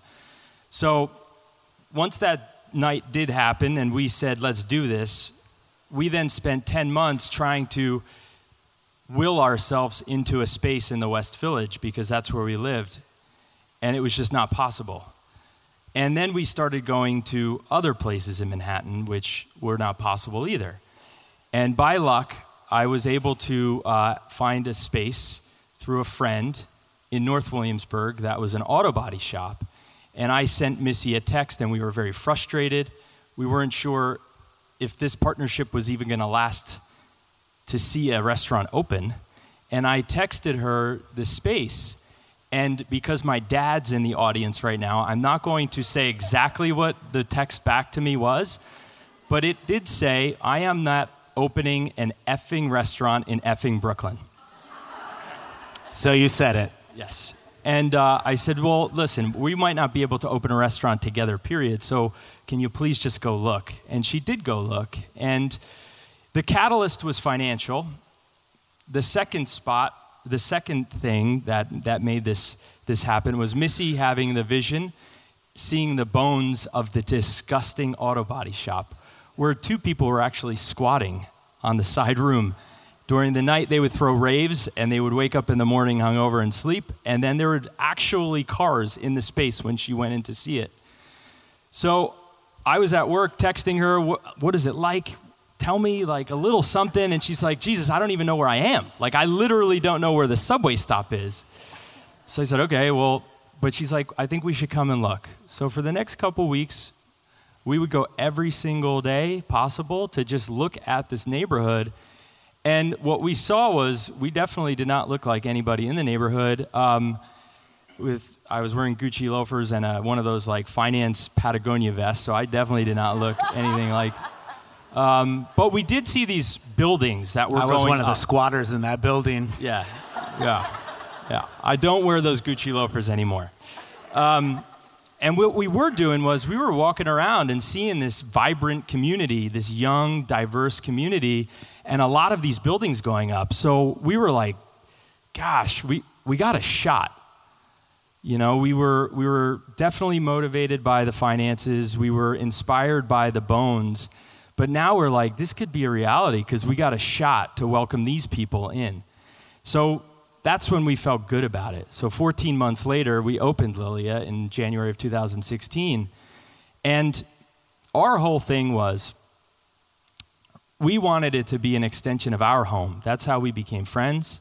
That's how we became family and partners. And we wanted this place that we were opening to be an extension of our home. And we wanted to create these inspiring dining experiences to help make every day a good day. The only way we were going to be able to do that was when somebody entered, anybody, they, they needed to feel like they were safe. And while they were in our presence, to feel comfort, not to think about anything else that was going on before they arrived, so that it gave them the opportunity to leave happier. And that's what we tried to do every single day. And what we heard and what we saw were as proud as we were to deliver those experiences, the people that were coming to dine from the neighborhood were as proud to be there. They also were talking a lot, and we would hear every night how proud they were that we were a part of their neighborhood and that they felt like Lilia was an extension of their home. And that was pretty awesome to feel. And from then, that point on, no matter what we were going to do together, Missy and I, we wanted to, to really be a part of this, this community. And I think it was, you know, looking around, understanding that we had this responsibility now to be a part of this incredibly strong neighborhood that had this rich and diverse history, but also that we had an opportunity, almost an obligation, to push it forward and to be a part of, of an exciting future. And that's kind of what led us now to, to Misi, which is in South Williamsburg, where the building that we went into definitely didn't have any bones. It was actually a, it was just a white box. It wasn't inspiring at all. And it was the challenge to create a, a, a warm environment and a cool environment that we had at, at Lilia. But it, it was the catalyst for us to be a part of South Williamsburg, this revitalization and this relaunch, and to be part of the exciting future of growth. And um, forever now, that's kind of what we what we're focused on. And I think it's about two things. As much as we wanted to create this environment inside our walls, we now saw what the power of creating that environment outside of the walls and, and investing in that community and engaging in a community, what type of magic that can create. And although that's what we do every night, we feed people and make them happier, we do have this amazing ability right now to invest and engage in the community outside of our restaurants too. And we do many things to, to, to do it. Well, in between opening of Lilia and Misi and after Roberta's, um, 2011, Sifton reviewed Roberta's in the Times. And 2017? 16. 16, you got a three star Yes. for Lilia. So, in between that, Culinary Agents started in 2012. So, you're saddled in between these two incredible touchstone restaurants for Brooklyn. Can you just tell us a little bit about what was happening after Roberta's got this incredible review and before Lilia came along and created a new buzz in Williamsburg?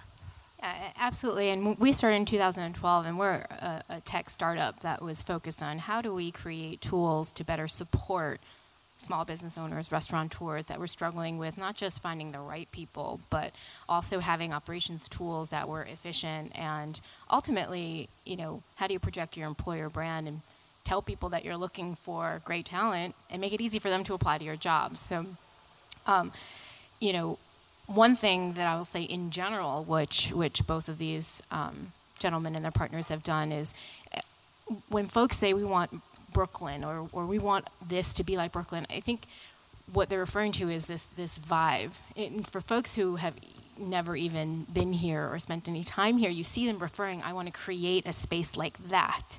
And that's really something really incredible that I think, you know, the, the, the folks in the room here and, and, and people who are seeking out new spaces is that hospitality and the restaurants that you all create define and develop neighborhoods that then not only inspire the immediate community and, um, you know, cities around it, but also um, other cities. I mean, we're, we're nationwide. I'll go into, you know, Atlanta and, and people will be like, I want that Brooklyn vibe. I'm like, oh, have you been there? Like, no.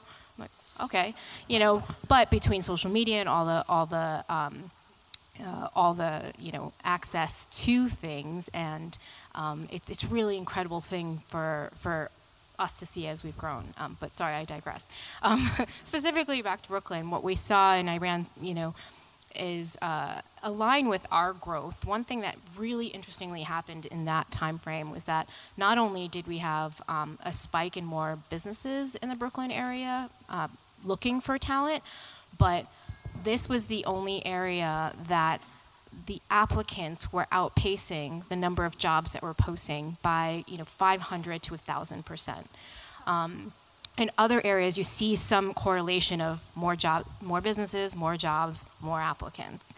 In brooklyn specifically from 2000 and uh, uh, 2015 2017 the number of applicants were skyrock- skyrocketing um, and outpacing the number of jobs, which was something that we were not seeing happen in other cities and other neighborhoods. Farewell to that time. Well, do in, in terms of you know Roberta's and and Lilia and Misi, are your staff living in the area? I mean, are where are they coming from, and are they living in the area that you know you have created for them? Are they locals, or do they travel to get to your spots? Like, have you tre- created true community Yeah, I- I think- around your restaurants? I think we're really fortunate because I would say 80% of our teams live within a three mile radius of our restaurants. And what that creates is the opportunity to live a healthier life in terms of walking to work or riding a bike. Um, also, financially, they're not spending a third of their earnings each night taking an Uber home to Brooklyn at 1:30 in the morning. Um, I also think it's a pretty magical thing that has been created in that when they're at the restaurant, they've they're viewed as friends of our guests, and what we've seen them going to baby showers, um, weddings, or special life events outside of our restaurants where they've they've essentially made relationships with with our guests and neighbors. And it's a pretty powerful thing. And that i don't believe would have been able to have, have happened in the west village if we did open a restaurant there.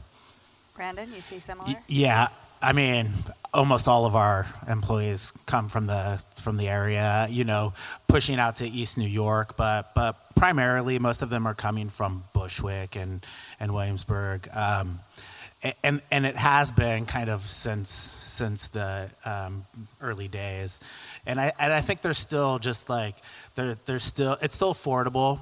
Um, you know, th- this is probably changing ish. Yeah, but but still, you know, fur further out in Bushwick is, is still affordable. Um, but we're we're seeing less people coming from Williamsburg, less employees that are that are coming from Williamsburg. It's actually trending further east, to be honest with you, East New York and and, and those neighborhoods. Alice, you had said something interesting to me when we were talking that in like 2015, 2016, Brooklyn became its own search tab, right? Is that right? Explain a little bit about that because it's fascinating in the book. Yeah, so we and, and a lot of this, the caveat is, is a lot of it was was the growth of our company. Right, right now we we have almost a million users across the U.S. and um, you know the New York tri-state area is is our biggest metro. In the beginning, we had bundled everything in together to the New York City area and as a one major metro area. Um, and then around the times that we talked about, um, we realized that we wanted better data. We wanted to be able to see migration patterns. We wanted to understand, um, you know, uh, why are we getting spikes of average applicants? Is it because now um, people who live in Brooklyn have other options, have more options, have um, more places that they specifically are seeking out to work, and uh, you know, instead of just applying to um, Manhattan restaurants, they're and applying the, and the cost of living as well, right? Which I think becomes such a factor in this whole thing. Um, it's not an easy uh, business to, to make it in. Um, and, and like for the most part, these people are like looking for places that are affordable for them to live. I, I would say outside of your back of house staff, a lot of these people are searching for a different destination for their career, whether it is in music or acting, but they're all looking for something else when they first get into this. And I think those people are typically looking for, for places to live that they can afford. Absolutely, and we actually have a, um, a willing to relocate feature that we had added, and we also noticed people were specifically calling out Brooklyn versus just willing to relocate to New York City area. Um, and so we that's kind of when we started breaking out and, and being able to look at the trends for Brooklyn separate from New York City. It's pretty interesting. Sean, you had mentioned that in in your staff living local, that there's a wellness piece that comes in to play when they're biking to work or walking to work that like doesn't didn't even dawn on you when you were seeing what was happening with your staffing at Lilia, Misi. yeah, it's been, it's been an awesome thing for people to feel like they can wake up and go for a workout or a, a class of yoga or Pilates and or meditate or therapy, and they can do all that stuff before they come to work, and um, and financially they're able to live a healthier life too, which is a huge, you know, thing for people and their well-being.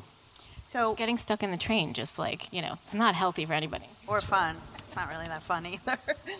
um, what are the benefits, do you think, to all of these restaurants springing up in Brooklyn besides buzz? I mean, there's an international cachet that's happening if you have a restaurant in Brooklyn at this point. But in addition to buzz, why would you tell someone else to open in Brooklyn?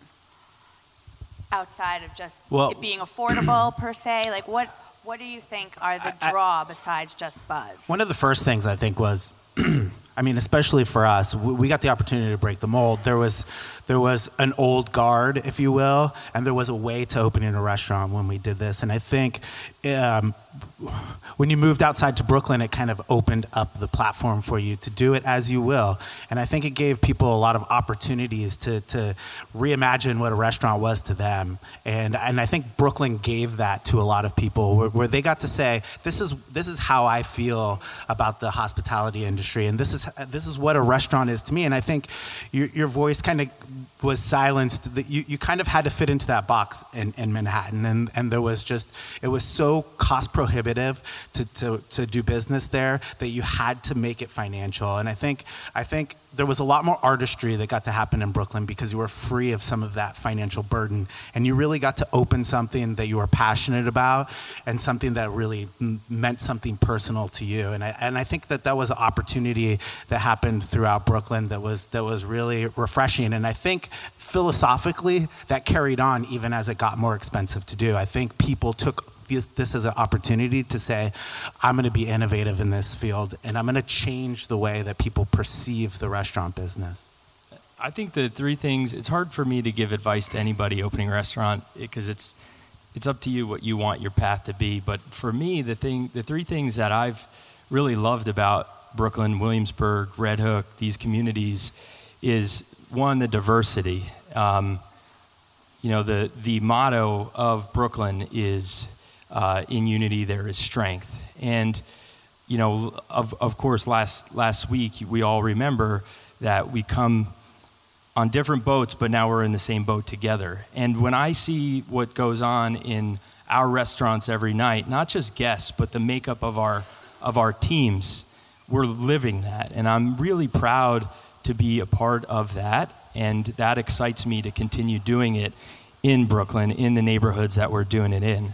And number two, my, my family, raising a family in Brooklyn has been an exciting thing that I never thought would ever be something that I was going to entertain. It was always about, you know, moving back to the Jersey Shore where I grew up. And I had this cul-de-sac that I would play basketball and soccer with the older guys. And that's, the, that's what I always had in my plan. But now I have this wonderful backyard of Domino Park and McCarren Park.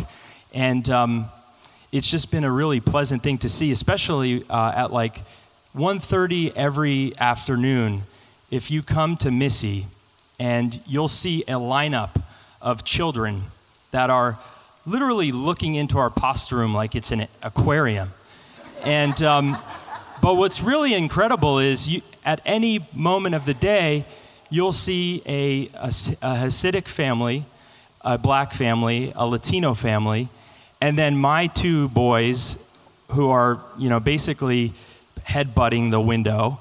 And at four o'clock every day, we, we wipe this big glass pasta room window down because it's all the snot and the fingerprints of all these different kids. And like, for me, that is so exciting to be able to raise a family in this type of world that we live in. And it's there for you. And then the third thing I would just say, uh, what I'm so proud about is, is to see that interaction of our team and guests, and it's it, there is no division, there's no separation, and uh, I just don't think I would have been able to have all of those three things if, again, we opened in the West Village of Manhattan.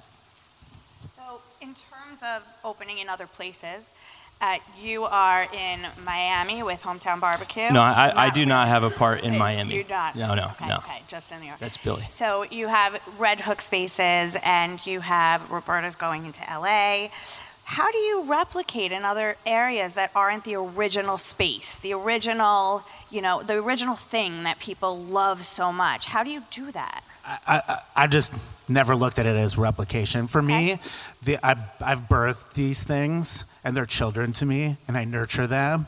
and like the the common line is their DNA that they're raised by Carlo and I.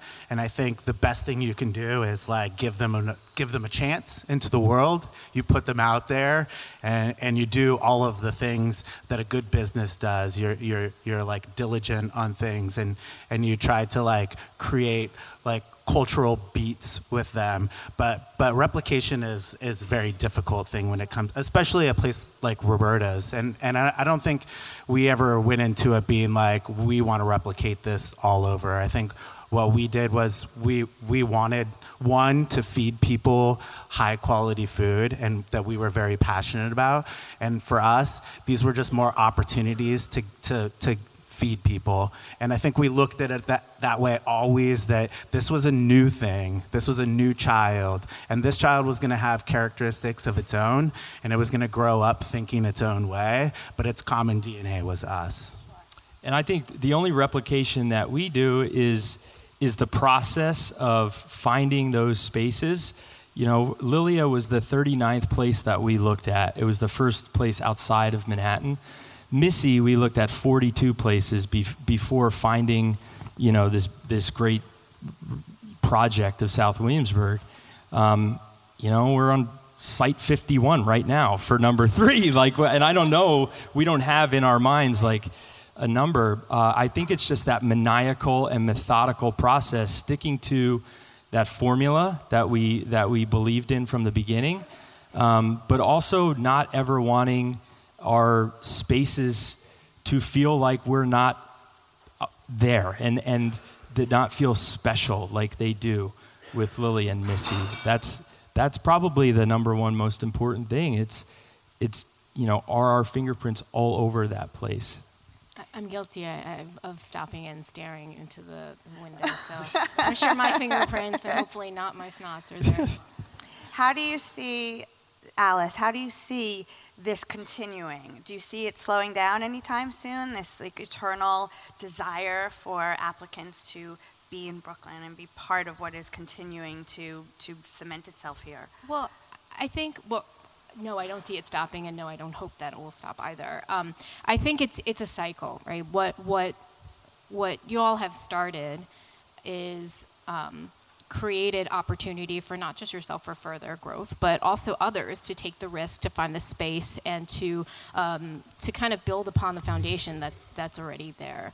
Um, applicants, I think, in line of living healthier lifestyles, being more sustainable. We focus on career development and mentorship, and we look at career pathing. And the restaurant industry is really the feeder to the rest of the hospitality industry. I mean, there's different pillars. There's hotels. There's food service, and, and if you look at um, longevity in the industry, there's a lot of things that I think um, all of the leaders, you know, in the space are doing and really vocalizing to create better better spaces for their staff and for their for their teams and for themselves to promote, you know, creativity and growth. And I- don't know if that was something that was so, you know, on the forefront um, 10, 15 years ago. Uh, it was a, a different different time. We saw applicants thinking about their careers differently, even in the early stages. We're an eight-year old, eight-year young startup, I should say.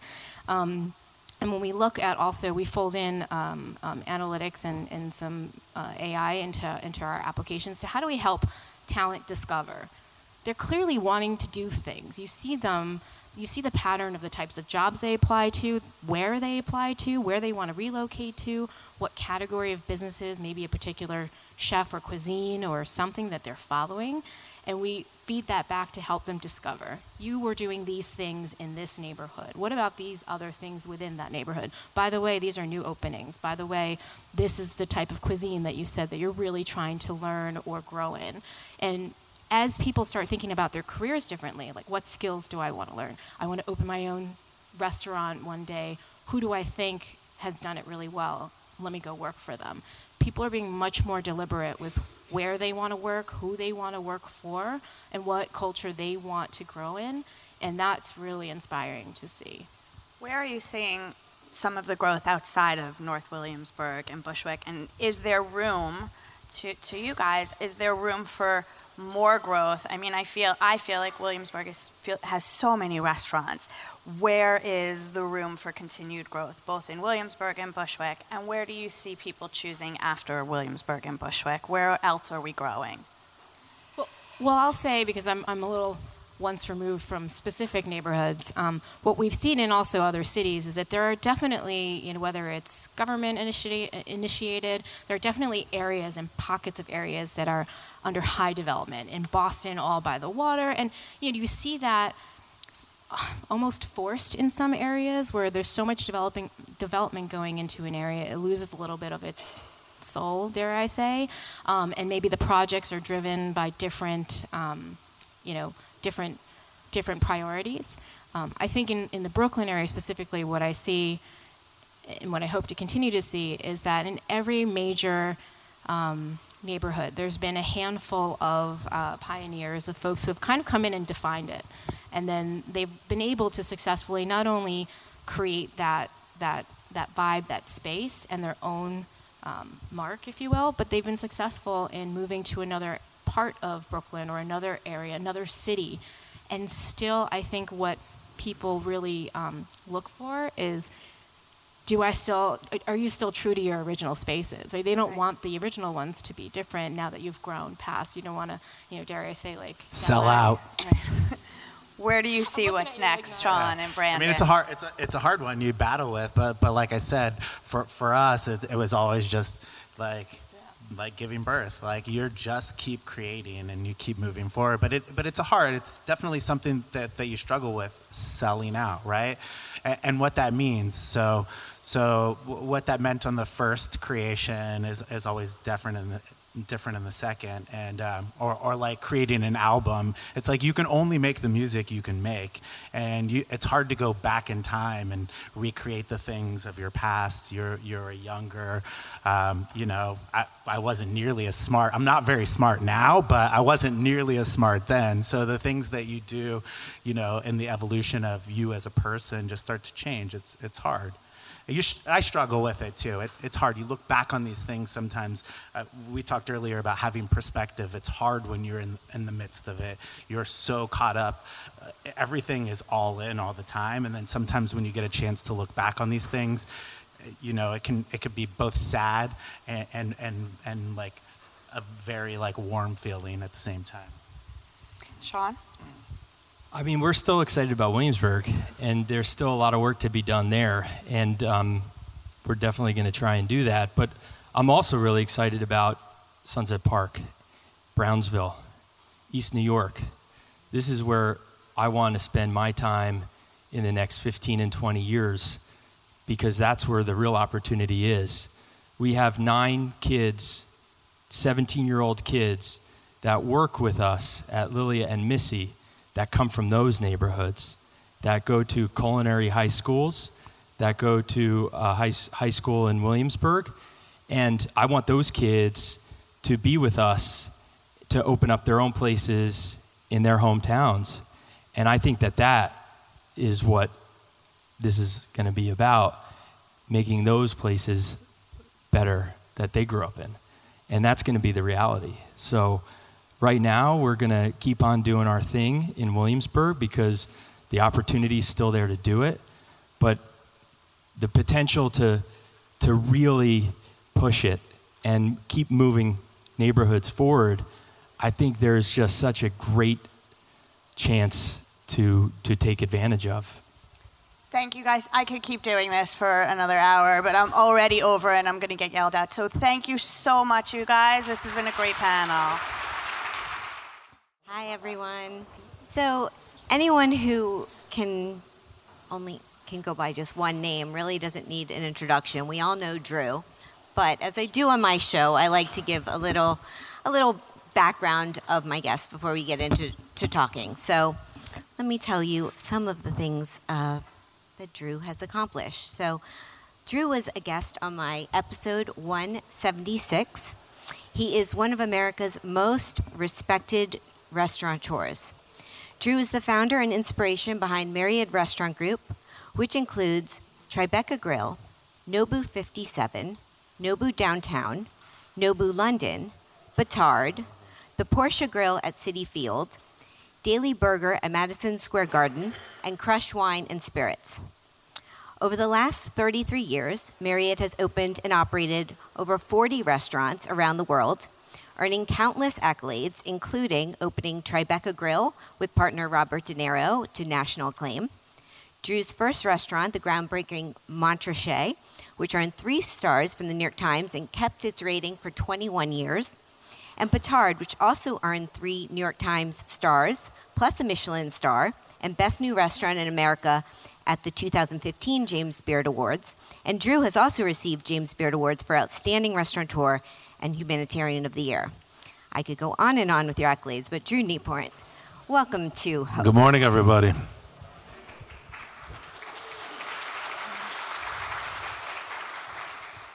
So, uh, always on, on my on my show, I always I always start out with my guests' backgrounds and how they got into into the industry or th- their career.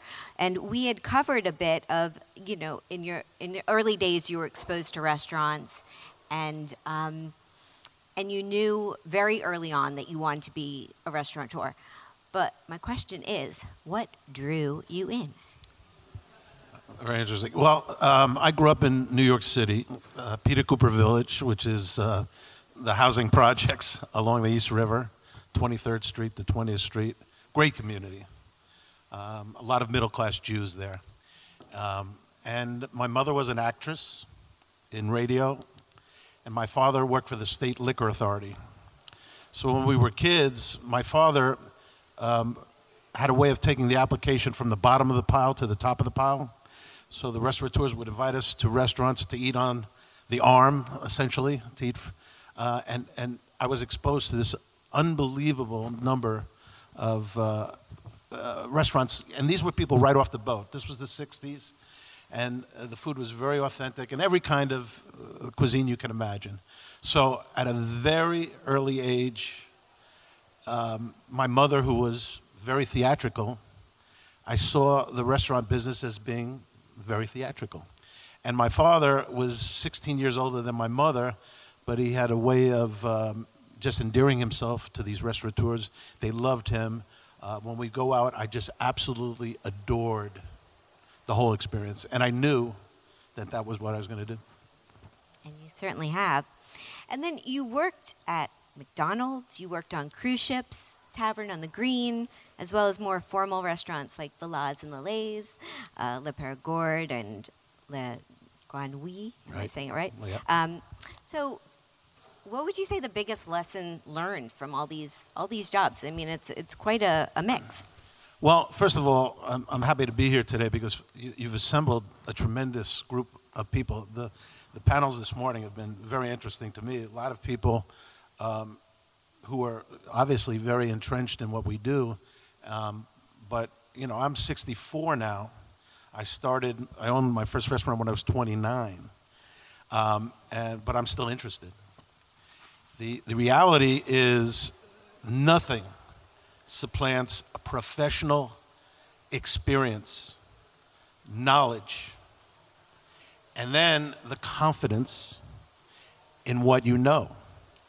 So at a very early age, you know, I, I, I looked at the industry, and my father uh, took us out to all these places, but so I was a, a, a student at Stuyvesant High School. I got into the Cornell School of Hotel Administration. Um, when I was in high school, I worked at McDonald's. What does McDonald's teach you? It was unbelievable. McDonald's was one of the best experiences I've ever had in the industry because it basically taught you the simplicity of doing something right and clean and making money. When I was a student, I was 18 years old, and I was walking through the corridors of Cornell, and um, I saw a sign on a bulletin board looking for six students experienced in Russian service to sail to the following ports Leningrad, Copenhagen, Stockholm, Oslo. I mean, a, a cruise ship to work as a waiter. And guess what? I would never ever worked in the dining room of a restaurant. I had never been a waiter, but I called the, the, the number. Are you experienced in Russian service? Oh, yes. Oh, yes, I am. So I get on the MS Vista Fjord, 1974. I was 18 years old. Uh, they gave you a uniform, and I come into the dining room, and there's 60 waiters. The, the dining room is a, a football field, 600 passengers, and I'm wearing a blue shirt. Now, waiters don't wear blue shirts. I'm wearing a blue shirt. Uh, waiters wear white shirts. And so I had 59 waiters laughing at me because they knew I was an imposter. Also, the way you carry the tray, you know, they're carrying the tray like this. I'm carrying the tray with two hands, and, you know, the, the kitchen's by escalator downstairs. Anyway, it was like riding a bicycle. 42 day cruise. I was, um, you have the same customers. You work seven days a week. You work bref- breakfast, lunch, and dinner. Do you think you get some experience from that? Of course. So, over the four years that I was a student at Cornell, I went back almost every Christmas cruise, almost every summer. Because why? I was traveling. You know, thank God I wasn't drafted into the military, but this was supplanting what that military experience would have brought. But more importantly, seeing 600 meals every day, three times a day, watching how that worked, that was a tremendous education. And, um, you know, when I finished, when I graduated Cornell, you know, at, Cornell back then, miserable. It has the best reputation. Oh, we're the best. We are the best. Nobody goes into the restaurant business. Nobody. Because they're smart. But guess what? In the 70s, you could make money in the restaurant business. So, you know, Drew, what are you going to do? I'm going to open my own restaurant. Never did. Um, I went to work at Tavern on the Green, which at that time was one of the most incredible places, and we'd, you know, served 1,500 people for brunch and 1,000 people for dinner. Um, and then I got fed up, and I started to work in French restaurants, La Grenouille, Le Régence. I worked with Daniel Boulud in 1984 uh, at the Plaza Athénée and Le Périgord. And when I'd bump into people who were my classmates, they said, "Well, when are you opening your own restaurants?" And it just wasn't happening. But in 1983, I was uh, in pretty good shape, and I ran the New York Marathon. And when I was jogging, I saw Lower Manhattan. And one day, business opportunities, New York Times, 1,500 square feet for $1,500 a month, Lower Manhattan. I ran down there, I took a look at it, and I said, I can do this. So I took, and, and then, by the way, all the people, all the people, when you decide what you're going to do, we'll invest. You go to those people and they don't invest. So I had absolutely no investors. I took $50,000 of my own money, $50,000 of a classmate's money. And uh, Ronald Reagan was our president, and he was giving SBA loans, Small Business Administration loans. And with $150,000 on a sleepy block in lower Manhattan, Tribeca, which is like going to Brooklyn now, I guess. I was going to say, it's just the changing, yeah, changing neighborhoods it's panel. ridiculous. But anyway, I, I opened this place with a little known chef named David Bouley. Bouley! And he was a pain in the ass. I mean, it was unbelievable. But I mean, the food, his food was unbelievable. I mean, this is 35 years ago.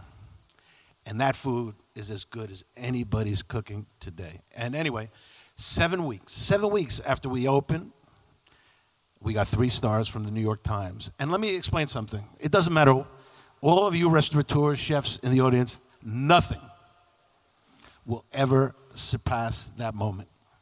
It was an out of body experience. Why? I was charging $16 for three courses, one six. So the phone never stopped ringing. Literally, you could not get up to go to the toilet. The phone never stopped ringing, and um, that restaurant, Montrachet, uh, went 22 years. So it's amazing. And then, just the one thing, Shari, is that, uh, you know, uh, that restaurant, uh, we have a restaurant called Corton that took place after that in the same space. Heard of it. And I took out 30 seats. I moved the kitchen all the way to the back. I created the most unbelievable 60 seat restaurant for another great chef, Paul Liebrandt. And we got three stars again. And we got two Michelin stars. The only thing we didn't have were customers. We had no customers. And then, you know, it's, oh, I had to close, but five years with Paul Brand was like 100 dog years. But he moved to Brooklyn, that worked out really well. But anyway, and then we opened Batard, which again got three stars. Markus Glocker is a wonderful human being, and we're still there. And now the total sum of the years is 35 years. So uh, it's pretty amazing. Yes, certainly, certainly, extremely amazing. Um, so, how do you? I mean, you, you went on to open 40 restaurants in 32 years. Uh, How do you decide? I guess what what what you want what you want to do, and how has consumer trends or over the years changed maybe your decisions? It's not. It's really not consumer trends. It, it, you know, I grew up and Joe Baum, Restaurant Associates, Windows on the World, Rainbow Room. They were constantly creating concepts. You know, New York. I had worked in a lot of restaurants, and probably the most important reason for my success was how poorly I saw how restaurants were run, how poorly they treated their help. And so I, I just was like, I'm going to do this better.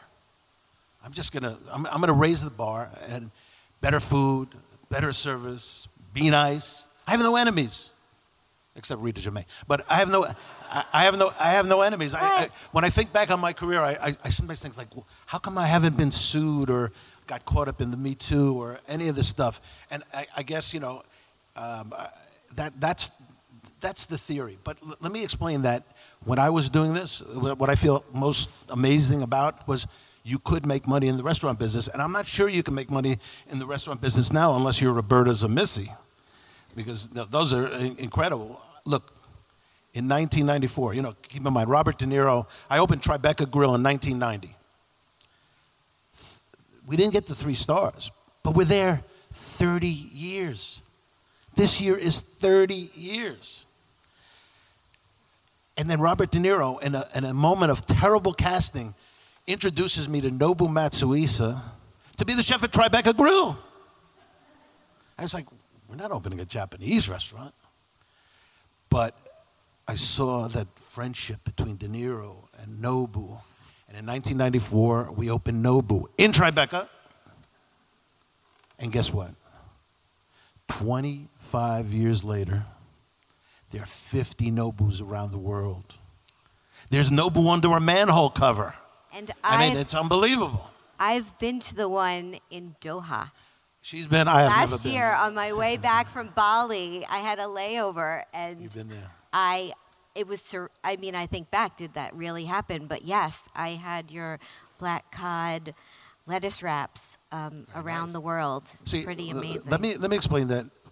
When we set out, we were going to reinvent the wheel. You know, the chicken dish that was served, you know, down the block, we could we couldn't serve that chicken dish, and you know there were so many similarities in the French restaurants. The French dominated everything.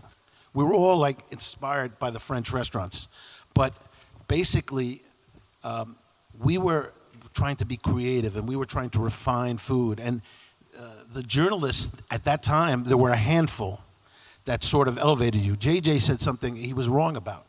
The media is essential. If you're in Harlem, in the middle of no place, you need somebody to talk about you. I was in Tribeca. We needed people to talk about us. I lived it. I felt it. And in each case, it's not that you play to the media, but I'm in Tribeca. And let me explain something. As much as I heard Sean talk about his community, Tribeca has never supported us. If we weren't destination, and how do you become destination? You have to be that good. You have to offer something to people that's that good.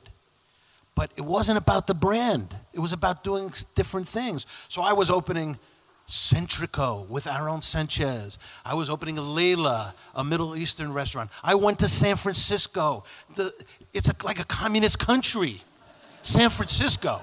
I was there for 14 years. I didn't make one dollar, but I smoked a lot of weed. But no, uh, but but 14 years I was in the wine country. Stuart Brioza, our last chef, has State Bird Provisions, probably the most famous restaurant in San Francisco this day. So I was living out my dream to actualize and to do all these different things. And meanwhile, I didn't even realize that if you just did 50 Nobus, that was the way to make money in the restaurant business. so what's your advice for future restaurateurs Stay out. Don't do it.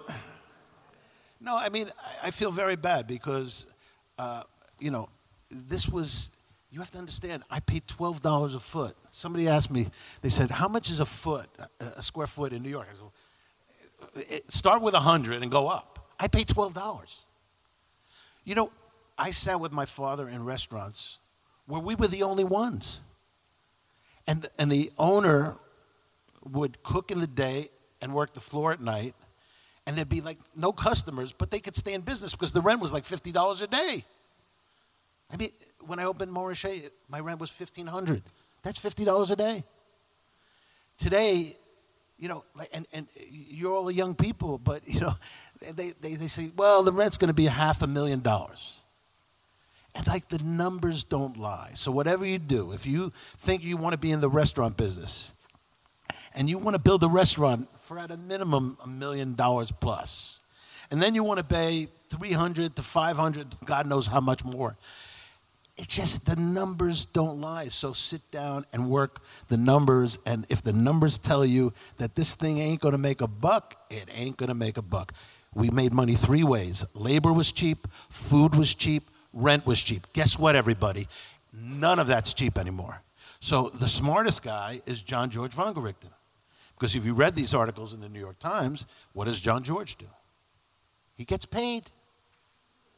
5% of gross, 7% of gross, 10% of gross. Steve Wynn came to us, said, I'm going to open a place called the Bellagio. I'll pay you 5% of gross. A lot of people made that deal. Guess what? They don't make that deal anymore. They don't, they, they don't want to pay you. They want the real estate people. I'm sorry if there are people in the audience that are real estate people, but and I'm sure there are. But the real estate people want to get the motherfucking money out of your pockets. That's all they care about. And you know, they used to say to me, um, market rent is now seventy dollars a foot. I said, why? Oh, because the guy across the street is paying that. So the biggest schmuck who pays the highest rent now sets the bar that we're also we're all supposed to be schmucks like that.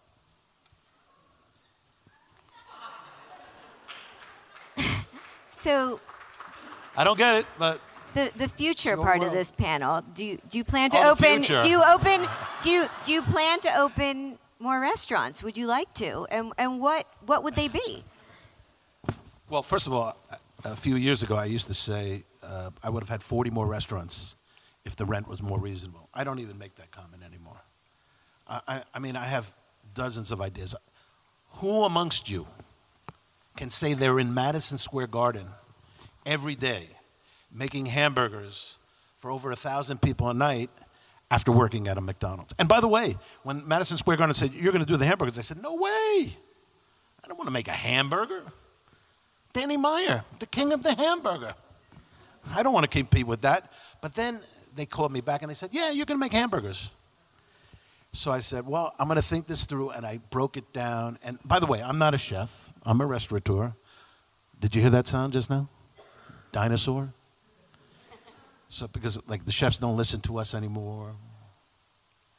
But the reality is, quality, and not just you thinking it's quality, it's got to be delicious. It's got to be sensational. It's got to be different. And everything that we've done, and, and, and in the future, you know, like if somebody presents something, there are young people who've come to me and they've said, I want to do this, I want to do that. Nothing supplants talent. And it's talent is the, the, the people who are the most talented, they're very, very few. And the problem right now is that the you because everything's gone up in, in price, is that, you know, for instance, fine dining is out the window. Unless you want to pay $350 at 11 Madison Park. I mean, $350? It's crazy. It's crazy what people have to charge now. So the future for me is, you know, we used to joke. Uh, Marty and I are partners. Marty Shapiro and I are partners for 30 years. Uh, Graceanne talked about uh, uh, uh, Will Guidara and Daniel Humm. I couldn't believe that relationship. I was so enthralled with that relationship because at the Welcome Conference, Daniel Humm would get up there and he would tell the front of house people how important you are. I was like, this is, this is unbelievable. And then it fell apart. And we don't know why. We're partners 30 years. That's more important to me than opening a new restaurant. 30 years, it's most important that you're custodial and you take care of uh, the staff that have been loyal to you. You have to re- reciprocate. Yeah, it's We have three minutes and 37 seconds. All right. Well, I want to.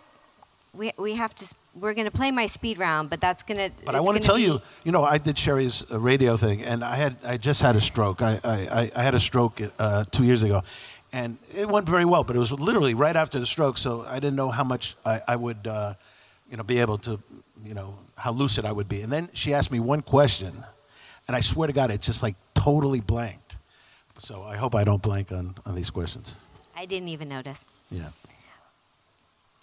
What before we play the speed round, just the overall theme of this this conference is mm. all in. Right. I'm all in. Okay. Did you notice? Perfect. Short short answer. That's what I wanted. Okay. I'm all in. You're all in. Totally. I was going to say what it means to you, but it just you're just No, you know. I, I've, I immersed myself in the industry. I, I, I did. I, I pretty much actualized a lot of my dreams, and now I'm at a stage in my life where I look back on it, and I'm happy to have what I have. Look, Nobu is the most successful single entity, probably in the history of restaurants. I mean, it's ridiculous. Last night, 500 covers up on 57th Street, 500 covers downtown, $100 average check. That's $100,000 every day. Nothing supplants that. You can't, you can't, you're not going to do better. It's a fabulous restaurant. It's done well. I, yeah. Okay, so on my show, I play a speed round game where I ask my guests, uh, I give them a choice between two things, either or, and they get to pick their preference. I have five new ones for you because I wasn't going to make this so easy. I'll be fast. So there's no right or wrong, but you just uh, pick your preference. Okay, so here we go Big Mac or Whopper? Whopper. I don't know. I thought you were No, I like the, other I like the Impossible Whopper. the. Okay, okay. Working the dining room floor or being a guest in the dining room? Working the dining room floor. Mets or Yankees? Both. no, uh, just real quick. I have a restaurant at Citi Field. Yeah. Because my brother is a sick Mets fan. But obviously, I love the Yankees. The Godfather 2, Goodfellas, or The Irishman? Oh my God, Godfather 2. You talking to me? Last one is I don't think I've. Uh, uh, have you have you finished watching The Irishman? I'm still. Uh, I haven't started. you know, I haven't started. I've been when he- preparing when he's for a kicking, conference. When he's kicking the guy, he looks like a 90 year old person kicking the. Yeah, it's like, uh, that's what I saw anyway. Every, by the way, Robert De Niro puts all his friends in movies except me. I'm the only person who's never been. But, but, but I was in a movie called Eat This New York, which in 2004 talked about how stupid people from Minneapolis decided to open a restaurant in Brooklyn. That was the, the whole documentary. And then they went to Danny Meyer and Daniel Boulud and me to tell them how stupid they were. Last one buffet or family style lunch? Well, I used to like all you could eat, but I'll say family. I'll say family style lunch. That's the game. That's our segue into lunch that we're going to be having soon. Thank you, thank you, everybody. Thank you for tuning into this special episode of All in the Industry on Heritage Radio Network, covering Host Summit Plus Social, which took place on Monday, January 27th, 2020, at the William Vale in Williamsburg, Brooklyn. Many thanks to my fabulous team, our fantastic panelists and partners, and everyone who joined us for our live event. It was truly a special day. Th- thanks to the Heritage Radio Network team for their amazing support, including Katie Mossman Wadler, Kat Johnson, Hannah Forden, Dylan Hewer, and Amanda Wang. For more information about Host, please go to allintheindustry.com and stay tuned for our upcoming video coverage from the event. On social media, follow me at Shari Bayer at Bayer PR and at All Industry. Our hashtag is Host Summit Social and Host 2020. Check out my Facebook page at All in the Industry and other websites, BayerPublicRelations.com and ShariBayer.com. All of our shows are archived at heritageradionetwork.org. We are also on iTunes, Stitcher, and Spotify. Next week, we will have part two of our host coverage. I hope you'll tune in then. I'm Shari Bayer. Thank you for being part of All in the Industry. Bye.